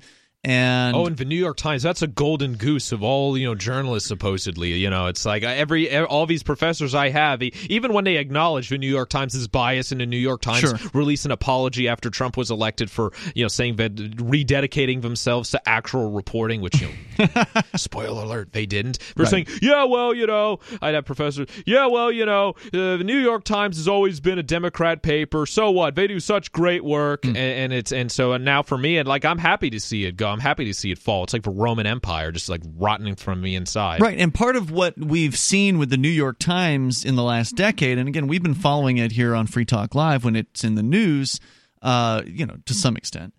Part of what we've seen is them struggling with this transition to new media. It's like, oh, well, they know they could charge people for their subscriptions. Should they charge? They decided yes. They've met, they've got a subscription uh, deal on their site, and it is what it is and they've got a fair amount of subscribers. It's nowhere near what their print subscription rates were like you know in the past but you know, to, to their credit they did get some people to sign up for it. But now you've got apple coming to the new york times saying hey we want you to be part of this new app that we are, we're going to sell to people. It's going to be cheaper than your subscription service online but it's going to get you on 1.3 billion devices or potentially, right? Because not all of the 1.3 billion are going to subscribe. Maybe 1% of them will or something like that. But hey, it's going to get you in front of all these other people. So what do you do as the New York Times? Do you say, no, we're fine the way we are? Or yes, we want to undercut our own product by offering a cheaper version for this other service. Now, maybe they could somehow make it lesser of quality in some way. I'm not sure how they would do it, but um, you know, what do you do as the New York Times? Do you take the deal so you can get access to potential new viewers, or do you say no? We're going to keep doing it the way we're doing it, and we're not going to offer our services to anyone else. And what are the moral implications if they uh, if they do decide to partner up with Apple? You know, a big tech, uh, you know, one of, one of the big you know big tech companies, very uh, very immoral companies, some of the practices that they have in China, and uh, yeah, it's just it's like the you know it's like um, the cooperation, the symbiotic relationship between big tech and now you know the media, and it's it's like it's just enroaching all of our lives because everyone has some sort of smartphone. You know, let's say half of people have like an Apple device or something, and then everyone's going to have a New York Times on their phone, and who knows, maybe Apple will give the New York Times out for free just as long as they write stories that are good for Apple. Well, in this case, they would be pack- packaged in at nine ninety nine a month, but don't they're not going to get all that nine ninety nine. What portion of that actually goes to the magazines? If they've got two hundred magazines on there, do they pay the magazines based on who actually reads them? And what amount of cents do they get out of that nine ninety nine? Because some of it's going to Apple, obviously, right, to support the program and the programmers. While Apple has said it wants to support quality journalism, one publishing executive likens the situation to children who love a toy so much they break it. Steven Brill, a journalist and media entrepreneur, believes Apple could get newspapers on board by letting them incorporate their paywalls into the app. He said, quote, I'd be careful if I were a newspaper because I'd really want to have a feel for how much revenue I might be giving up. Magazine ad sales are expected to drop more than 10% in 2018, according to Magna. That is not a number any business wants to see. You do not want to see your business going down by 10% in a year because it's 10% on top of what it went down in 2017. In fact, they have a handy little chart uh, here in this article magazine advertising revenue. So we're looking at billions of dollars here. 2015 it was over 20 billion, maybe looks like maybe 23 billion. Then in 2016, down to 21 billion. And I'm just looking at the a chart. There's actually not numbers on each column here, but 2017 below 20, so maybe at about 18 billion. 2018 expected to end up close to maybe 16 uh, billion, and it's projected to continue going down. I mean, this is unsustainable. They are going to have to keep cutting jobs. They're going to have to keep cutting their magazines back. As we've seen with some magazines, they're cutting back to not just, it was Playboy, I think it was, that went back to four times a year. They used to be monthly. Okay, so that's a huge drop in the amount of. I mean, imagine the newspaper going from a weekly, which is what it was, the one you worked at, to like eh, once a month, maybe. No, no it's not good. You know, no, and I mean, just think about the the people that are still re- current readership with the kind of content that they're putting out, which is li- like you know, now I don't want to be like a, a, Trump cheerleader, but it's like a lot of it. New York Times is just anti-Trump propaganda. Sure. It's not. It's not even news. It's like just straight up propaganda. Uh, they might if they, if that's actually working right, if they're able to keep some part of their audience and not alienate too much of it, just imagine what else it might become. You know, BuzzFeed tier quality articles by the end of the year. The toll free number here, if you want to join us, 855 450 free. A little bit more about the state of the magazine business. Is Apple going to be able to save them at the bitter end? Probably not. But we can continue and you can weigh in here. Uh, what's your experience with magazines? Are you still a subscriber or have you given up on them? Uh, were you ever a subscriber? More on the way here, 855 450 free like freedom. It's Free Talk Live.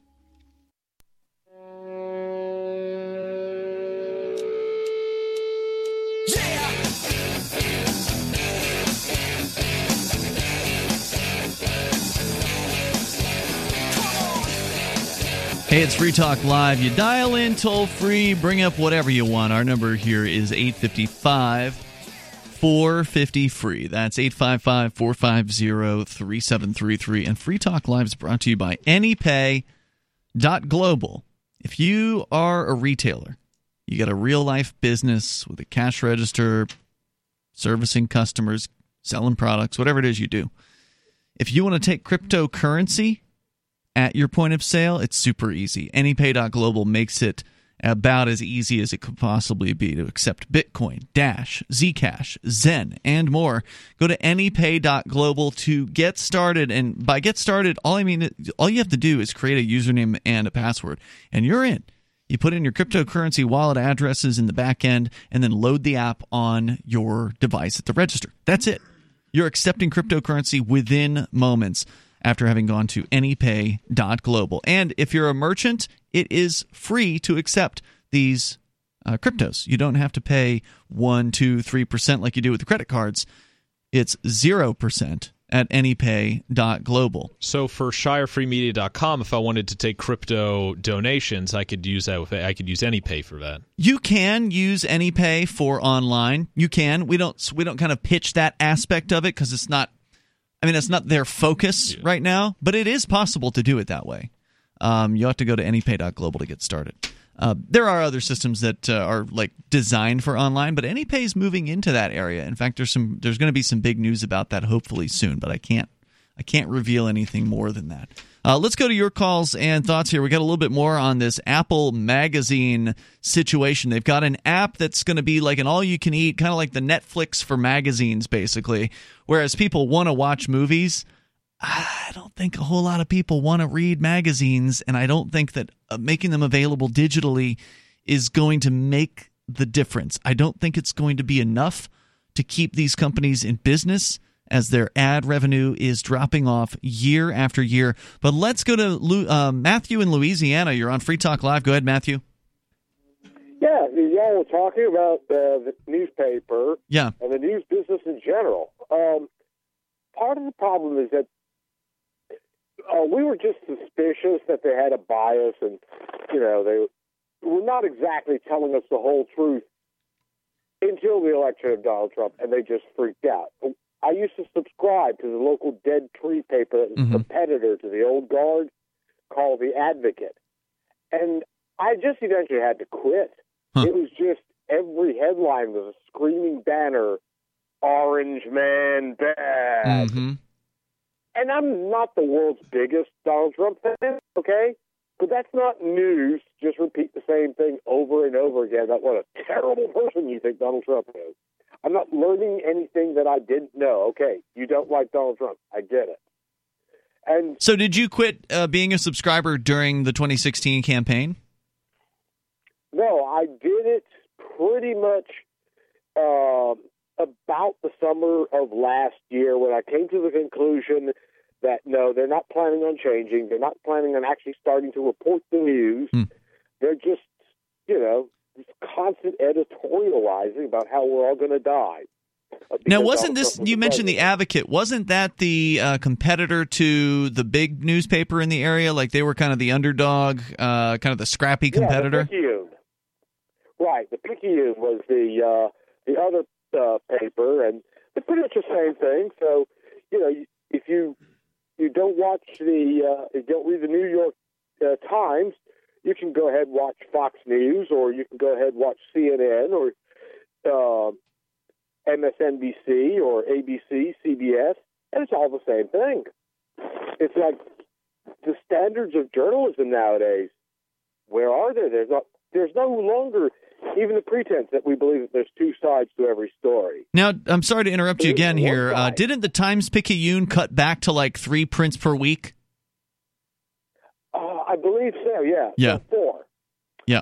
Um, they still have a honking big, uh, a honking big uh, Sunday uh, section that's just packed full of ads. Mm-hmm. If I were to tell you that I missed anything, it would be the Dead Tree ads. I miss, you know, going to uh, seeing what Sports Authority, not Sports Authority, uh, Yeah. heaven forbid, but what um, Academy Sports is selling, especially the handgun section. See if they had anything new and exciting, or better yet, cheap.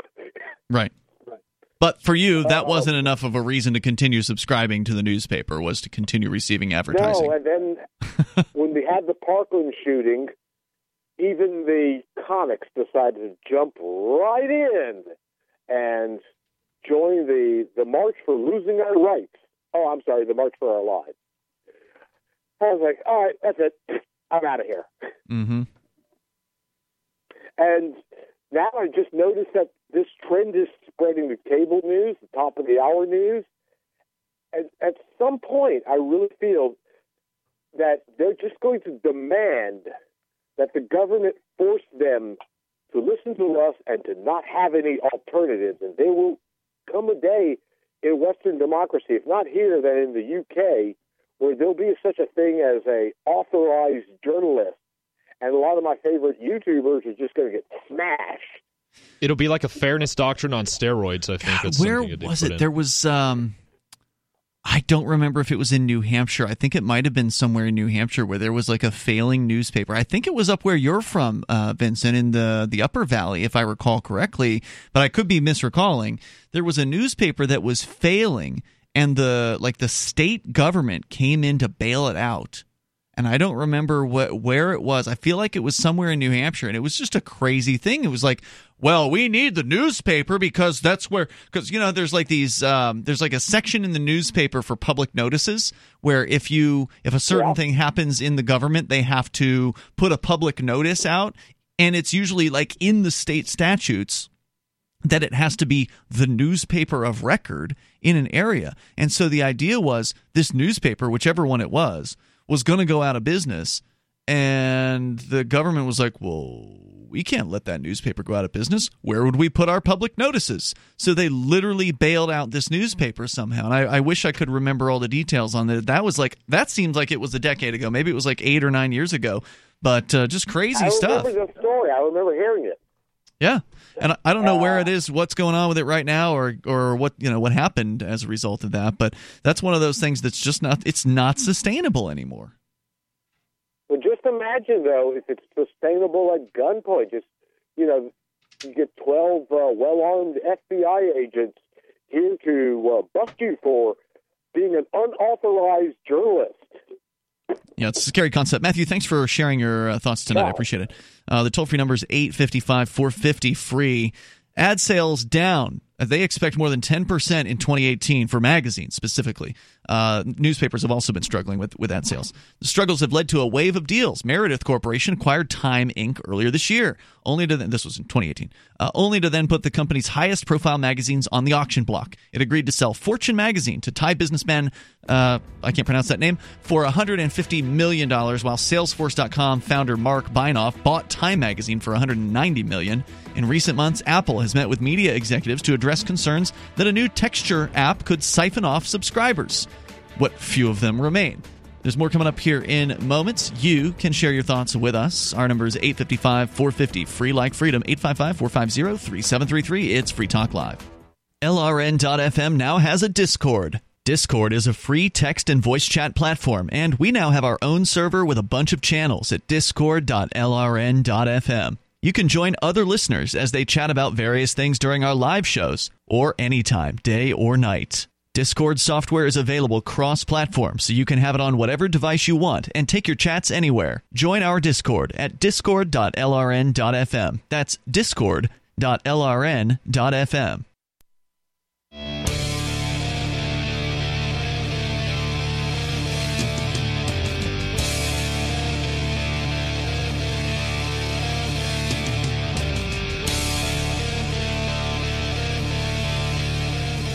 It's Free Talk Live. Dial toll free. Bring up what you want. Our number is 855 450 free. 855 450 3733. Coming up, by the way, uh, if you are on our Twitch feed over at twitch.lrn.fm, stay tuned after the radio show ends in about a half an hour because we're going to be live on Twitch and Twitch only for Freer Talk Live, which is our less censored version of the show. We don't have any of those pesky FCC censors getting in the way. So, with you tonight, it's Ian. And Vincent. We'll be joined by Matt on our after show. So, check that out over at twitch.lrn.fm. If you're not yet following our Twitch channel, please take a moment to do that. Uh, you do need to have a Twitch account, those are free. It's actually Amazon uh, run. They bought Twitch a couple years ago.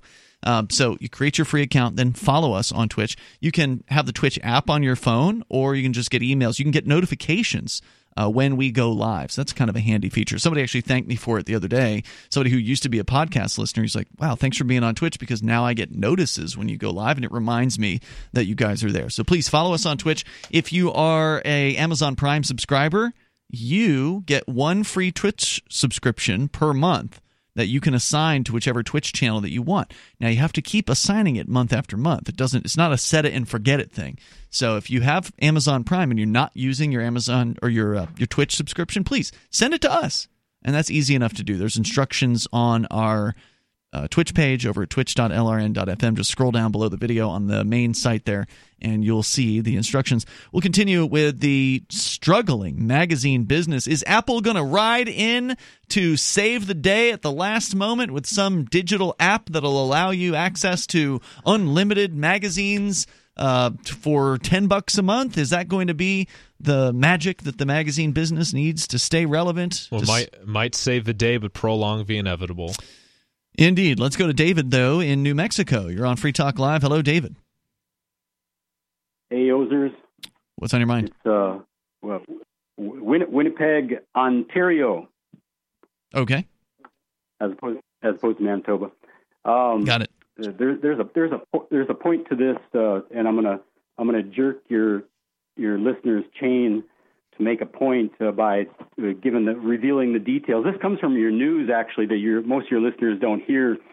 That those of us on uh, either on the hold or listening on TuneIn here, and uh, Florida man, uh, uh, sexual battery. He committed a sexual battery, and uh, this was in Tampa.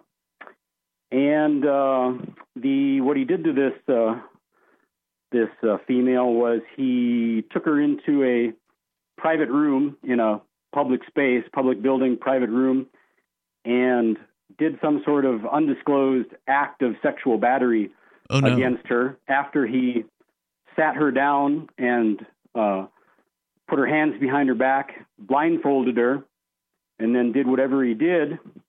This uh, Was it a this, cop? Uh, uh, victim.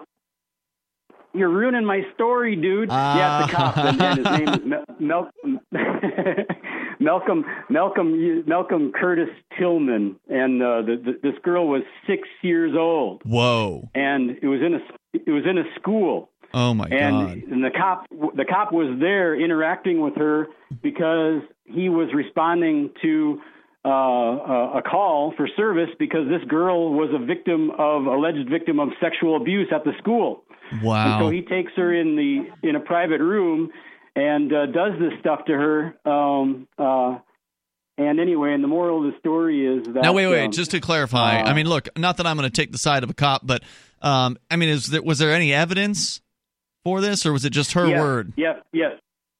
Well, I'm I'm get from from your the news report that I hear on your your Mm-hmm. station there. The the the, the evidence uh, corroborated the girl's story. What you know? So Oh, dear, what's the evidence, being okay, released. So what's gotcha. being released uh, so far is that the evidence corroborates what the girl said. Wow. So and and so you know, it, it, yeah. Yesterday I called in with a drunk driving family court judge. Today we got a cop responding to a child. You know, a, you know, a, a, a child that a family court judge would have uh, wrote orders to protect, and here it is, the cop that a cop that's victimizing a six year old who was already a victim of sexual abuse in a school. Which this happened in a you know in a public school, Booker T. Washington Elementary School, I believe it was. So, Oh my God, where was this serve in? Where was this in Florida? in Tampa? Tampa. Okay. Because I was going to say there was a Booker. Yeah. I know there was a Booker High School where I grew up. I don't remember if there was a Booker Elementary. So yeah, maybe the elementary ones in uh, in Tampa. So once again, uh, these are you know this is the kind of service that everybody is forced to pay for. You're literally forced to pay the salary of people who are raping children. Yeah. Ser- serving the serving the s out of you. Thanks for the call, David. Appreciate it. Toll free number tonight, 855 450 free like freedom. That's 855 450 3733. What do you do about something like that? Because, you know, is that the first time that he did something like that? Or was this one of many? And is, is he gonna is he gonna get face justice or is he only gonna get paid vacation A leave? from slap on the hand? Yeah. Frequently, that's what happens. Though I will say this about the government system and corrupt cops if the cop's a sex fiend, a lot of times they do actually get some kind of justice. A lot of times they will lose their job, maybe even have to go to actual prison. Well, now, now, Ian, don't be too judgmental, right? You're you're you're criticizing his orientation, right? You know, maybe Uh, maybe rape is is not an orientation. Well, no, no, no. But how do you know it was? Uh, how do you know it was rape? Right? He might, you know, just he's if he's a pedophile, he might not be able to help it, Ian. Right? you, you don't be a bigot. Don't be a sexist bigot. Uh, a um, There's a difference between uh, a rapist and somebody who has a predilection, somebody who has a preference or whatever. Well, he obviously if your a pre- preference is for child molestation, you're a criminal. So, so you're trying. You're saying having a feeling should be illegal. Uh, no, if you act on the feeling, then it's then it's illegal. Yeah, that's that's the difference. Is actually doing something about it. The toll free number, if you want to join us, 855 450 free. So back to the story here about magazines. Ad revenue is down in recent month uh, months. Apple has met with media executives. The story, by the way, from Bloomberg to address concerns that a new texture could siphon off subscribers. A team led by Eddy Cue and former Condé Nast executive. Condé Nast is a major magazine publisher. Uh, Liz Schimel has argued that texture subscriber growth could generate enough revenue to exceed what media companies get from their own subscription business, said one person. Apple executives have also compared the opportunity with Texture to their success with music, since the company bought Beats Music in 2014 and has used it as the basis for Apple Music the following year. The service has grown to more than 50 million subscribers, which obviously magazines would love to get a chunk of that. I mean, magazine subscribers have been falling off quite a bit over the last couple of decades. The question now is whether Texture can achieve that kind of growth.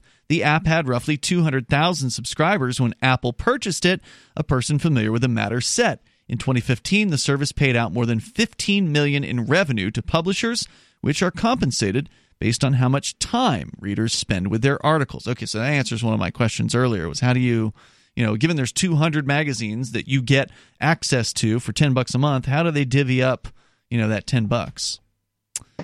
If marketed properly, and Apple does tend to do a good job marketing, it could work, said Brill, but only as a supplement to revenue that quality magazines get online from readers anyway. It's not going to be a substitute for that. Joey Levin, chief executive officer of online media company IAC, said publishers could benefit from a Netflix or Spotify model by aggregating readers and their payment information in one place, but publishers prefer to have direct relationships with readers rather than relying on a tech platform. Quote, in the long term, the platform becomes all powerful, and nobody has monetized that in any meaningful way. Meaning that the companies aren't going to get extra money out of being on this platform directly. From, I mean, they're going to get a little bit, I guess, out of the subscription revenues, but can they sell more ads based on the fact that they're there? And you know, will that be really worth um, the effort? I don't know. It uh, seems like too little, too late for the magazine business, but we'll keep our eyes on the story. Coming up, Roger Stone, this political hack. Shill, Uh, GOP shill. He's in trouble. You've got an update on that story, which we haven't covered at all on Free Talk Live. It's coming up next.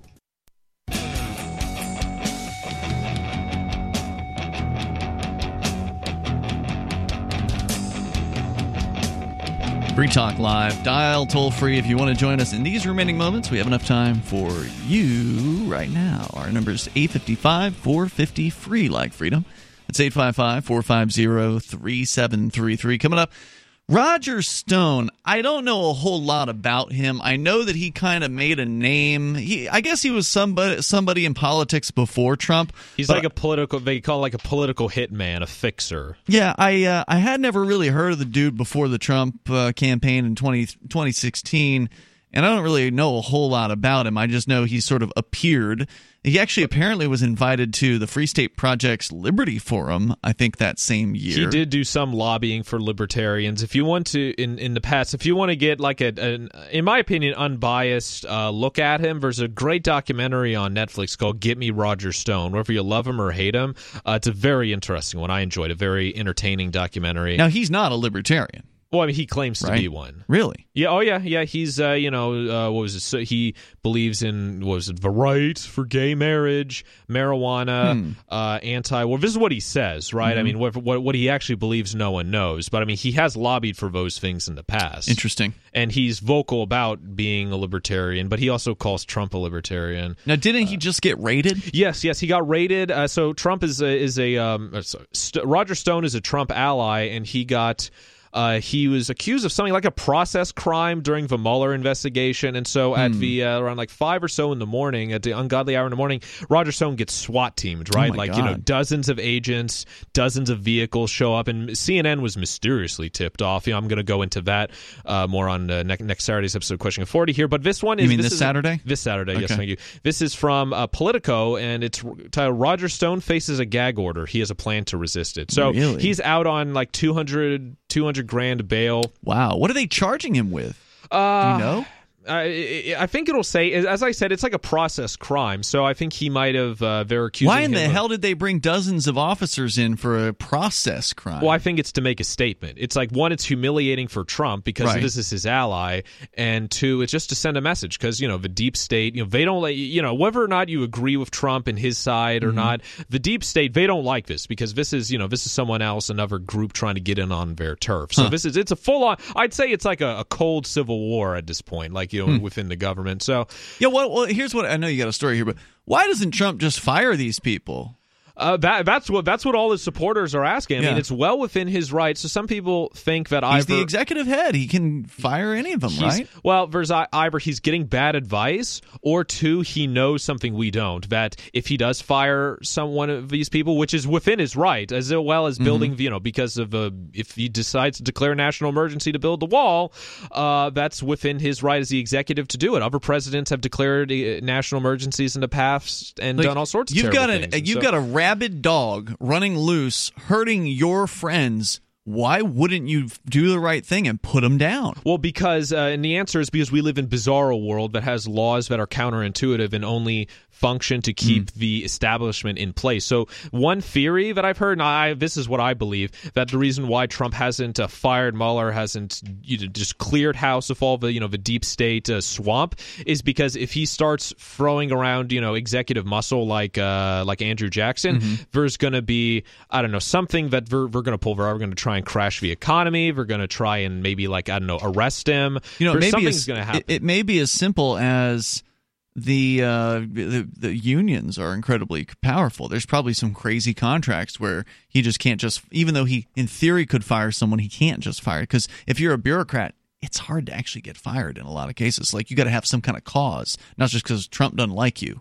It could be. It definitely could be that, or uh, it could all just be political theater, and they're all in on it. I mean, we don't know, right? It's you know, it's like it's like Rome at this Mm. point, right? It's like, or it's like it's very Byzantine at this point. It's uh, you know, I mean, like if you showed this, if you told like the founding father or anyone with a stable head on their shoulders from before 1900, this is what our country came to, they'd say, well, why didn't you overthrow it already? Why Hmm. didn't you in- initiate the Second Amendment, which protects people from governments? All right, what's the story? So Roger Stone has long feared he would be slapped And with a gag order, uh? Politico, Okay. if he got indicted, and he's ready to plan to make sure he won't have to stay silent. The, the federal judge in Stone's case, Amy Berman Jackson, has already has already hushed a court uh, a coterie of others caught in special counsel Robert Mueller's dragnet, including Paul Manafort, Rick Gates, and their attorneys. They were quieted after one of the lawyers told reporters that Mueller's case was quote ridiculous.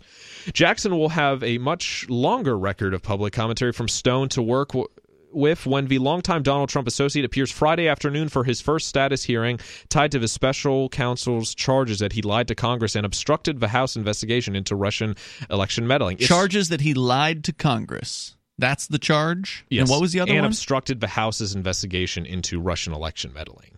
So those are you can actually get charged. Are you under perjury when uh, you're testifying in front of the the House? Well, uh, from from my understanding, you could in, in, in Roger Stone's case and Paul Manafort's case, they could get busted for it. I mean, even though people like Hillary Clinton have lied to Congress before, and that doesn't Yeah. happen, you know, as long as you're on, you know, as long as you're on, You're one of you're them. on- yeah, one of them on the outside Mhm. groups, you know, that's what happens. If Stone is gagged, his contingency plan is already in place. He's got a well-known First Amendment attorney on his legal team who represented the rap group Two Live Crew, Two Live Crew. Two Live Crew against He's from obscenity. he's from Quebec. Uh, okay, against obscenity charges in the early 1990s. And Stone has designated a pair of close friends as spokesmen in the event he and his lawyers are told to stop talking. Until then, Stone won't stop chattering. Since his arrest last Friday, Stone has been on a media blitz. He gave his first interview to the conspiracy theory website InfoWars hmm. and then addressed reporters outside the federal courthouse in Fort Lauderdale. He's discussed his legal defense plans during a series of interviews with major television and cable networks, as well as an impromptu press conference outside his Florida home. Anyone on Stone's email list got a message Monday with the subject line, Let's talk about my arrest, and a plea for, quote, emergency contributions to help pay his mounting legal bills. Well, it's not easy when they come in and swoop in on you. They usually also lock up your bank accounts. So any access that you had to your funds has been completely cut off. Um, unless he had it buried in his backyard, he doesn't have it. Well, what he's complaining about is when I'd listen to him on Infowars is all the legal fees, right? Because you know he has to go Yeah. to Washington, he has to It's have a expensive. secure, he has to have a sec- he claims to have a security detail because like you know if you take a look at one of the press conferences, there's like dozens of people screaming how much they hate him, trying to talk over him. Hmm. So I mean, and you know even though Roger Stone might not be the best person in the world, I mean he's certainly done some shady things. He's part of the establishment, in my opinion. Uh, it's it's he is what's happening to him is unfair, and it's it's it's it's scary. I mean, it's like the U.S. You know, Rush Limbaugh was going on saying that this is uh, not not not his words exactly, but it's it's very concerning. People are comparing it to Nazi Germany or comparing it to the Soviet Union. You know, and and as they say, the only reason why Roger Stone was targeted was because he was an ally of current President Trump. So on Instagram, Stone, as of Tuesday night, had posted 30 times about the indictment, including a mock up photograph of a special counsel in a waiter outfit holding up a tray topped with an empty hamburger bun. Here's what Mueller has on me. Hashtag nothing burger, Stone wrote. It's always been Roger Stone's intention to maintain his First Amendment rights throughout the process, said Michael Caputo, a longtime Stone associate and one of the people who's in position to step up as spokesman if Stone gets gagged. So, so Ian, you have an extended legal history. Were you ever uh, given a gag order by a judge? Uh, no. However, there was a judge who tried to coerce us into um, posting something, sort of the reverse of a gag order, where the judge tried to say you have to, you must post a thing to Free Keene. Uh, it was during the, uh, it was like 2010, I think 2011, when Brad Jardis, who was a Free Keene blogger, uh, was going to do a protest at one of the colleges. It was actually Plymouth State University. He was going to uh, do an open carry protest on Plymouth State University, and he sort of telegraphed what his intentions were in advance. And the judge demanded that Brad Jardis write some sort of I forget what exactly he demanded he post, but to post uh, some kind of retraction or whatever it was on the site. And I basically came in there and deleted Brad's post and basically po- put up a, uh, a taunt to the judge saying that you're not going to tell me what gets posted on my website. And the judge backed down. He didn't do anything about it. Well, exactly. Nor should they have the ability to force someone to say something or not Correct. force. Like, how does that help the legal process in any way? By, it doesn't. It's just a power, uh, you know, power grab by these judges. So in this case, uh, Stone is facing a charge for lying to Congress. And which, which is a process crime. It's like the crime happens while they were in the process of investigating a potential crime. Mm-hmm. So, I mean, it, it could have been as simple, and I haven't looked too far into it. It could have been as simple as they said, "Who did you meet with Friday, January twenty seventh, twenty thirteen? And he might have, you know, made said said someone it wasn't or forgotten. I want to know more about these congressional testimonies. I want to know if they're under oath. Um, so therefore, if they were under oath, then why aren't they charging him with perjury? Um, so maybe it's unsworn false, falsification or something like that, some federal equivalent, like a misdemeanor equivalent of that. But is, if that's the case, why is he out on two hundred thousand dollars bail? personal Honestly, personal recognition bail. It was PR? And, Okay. And they and uh, yeah, and he even said before he got SWAT teamed that he that to not SWAT team him because they could end up killing him that he'd be willing to turn himself in. That's what he said. It's like objectively the whole Mueller uh, probe is a witch hunt. Sounds that way. Is a Kafkin Stasi fascist witch hunt. We're out of time for the radio show, but we've got Freer Talk Live coming up on our Twitch feed over at twitch.lrn.fm. You can join us there. We won't have those pesky FCC censors get in the way. That's coming up in just moments. Uh, meanwhile, you can join us online as well over at freetalklive.com. Some of you asked, and now we've delivered. LRN.FM's live Keene, New Hampshire studio shows are now streamed in HD on Twitch. Visit our channel at twitch.lrn.fm and give it a follow. If you have Amazon Prime, you get one free subscription on Twitch. If you use it on our channel, Twitch will give LRN.FM a monthly piece of your Prime subscription cost. So please watch, follow, share, and subscribe to twitch.lrn.fm. That's twitch.lrn.fm.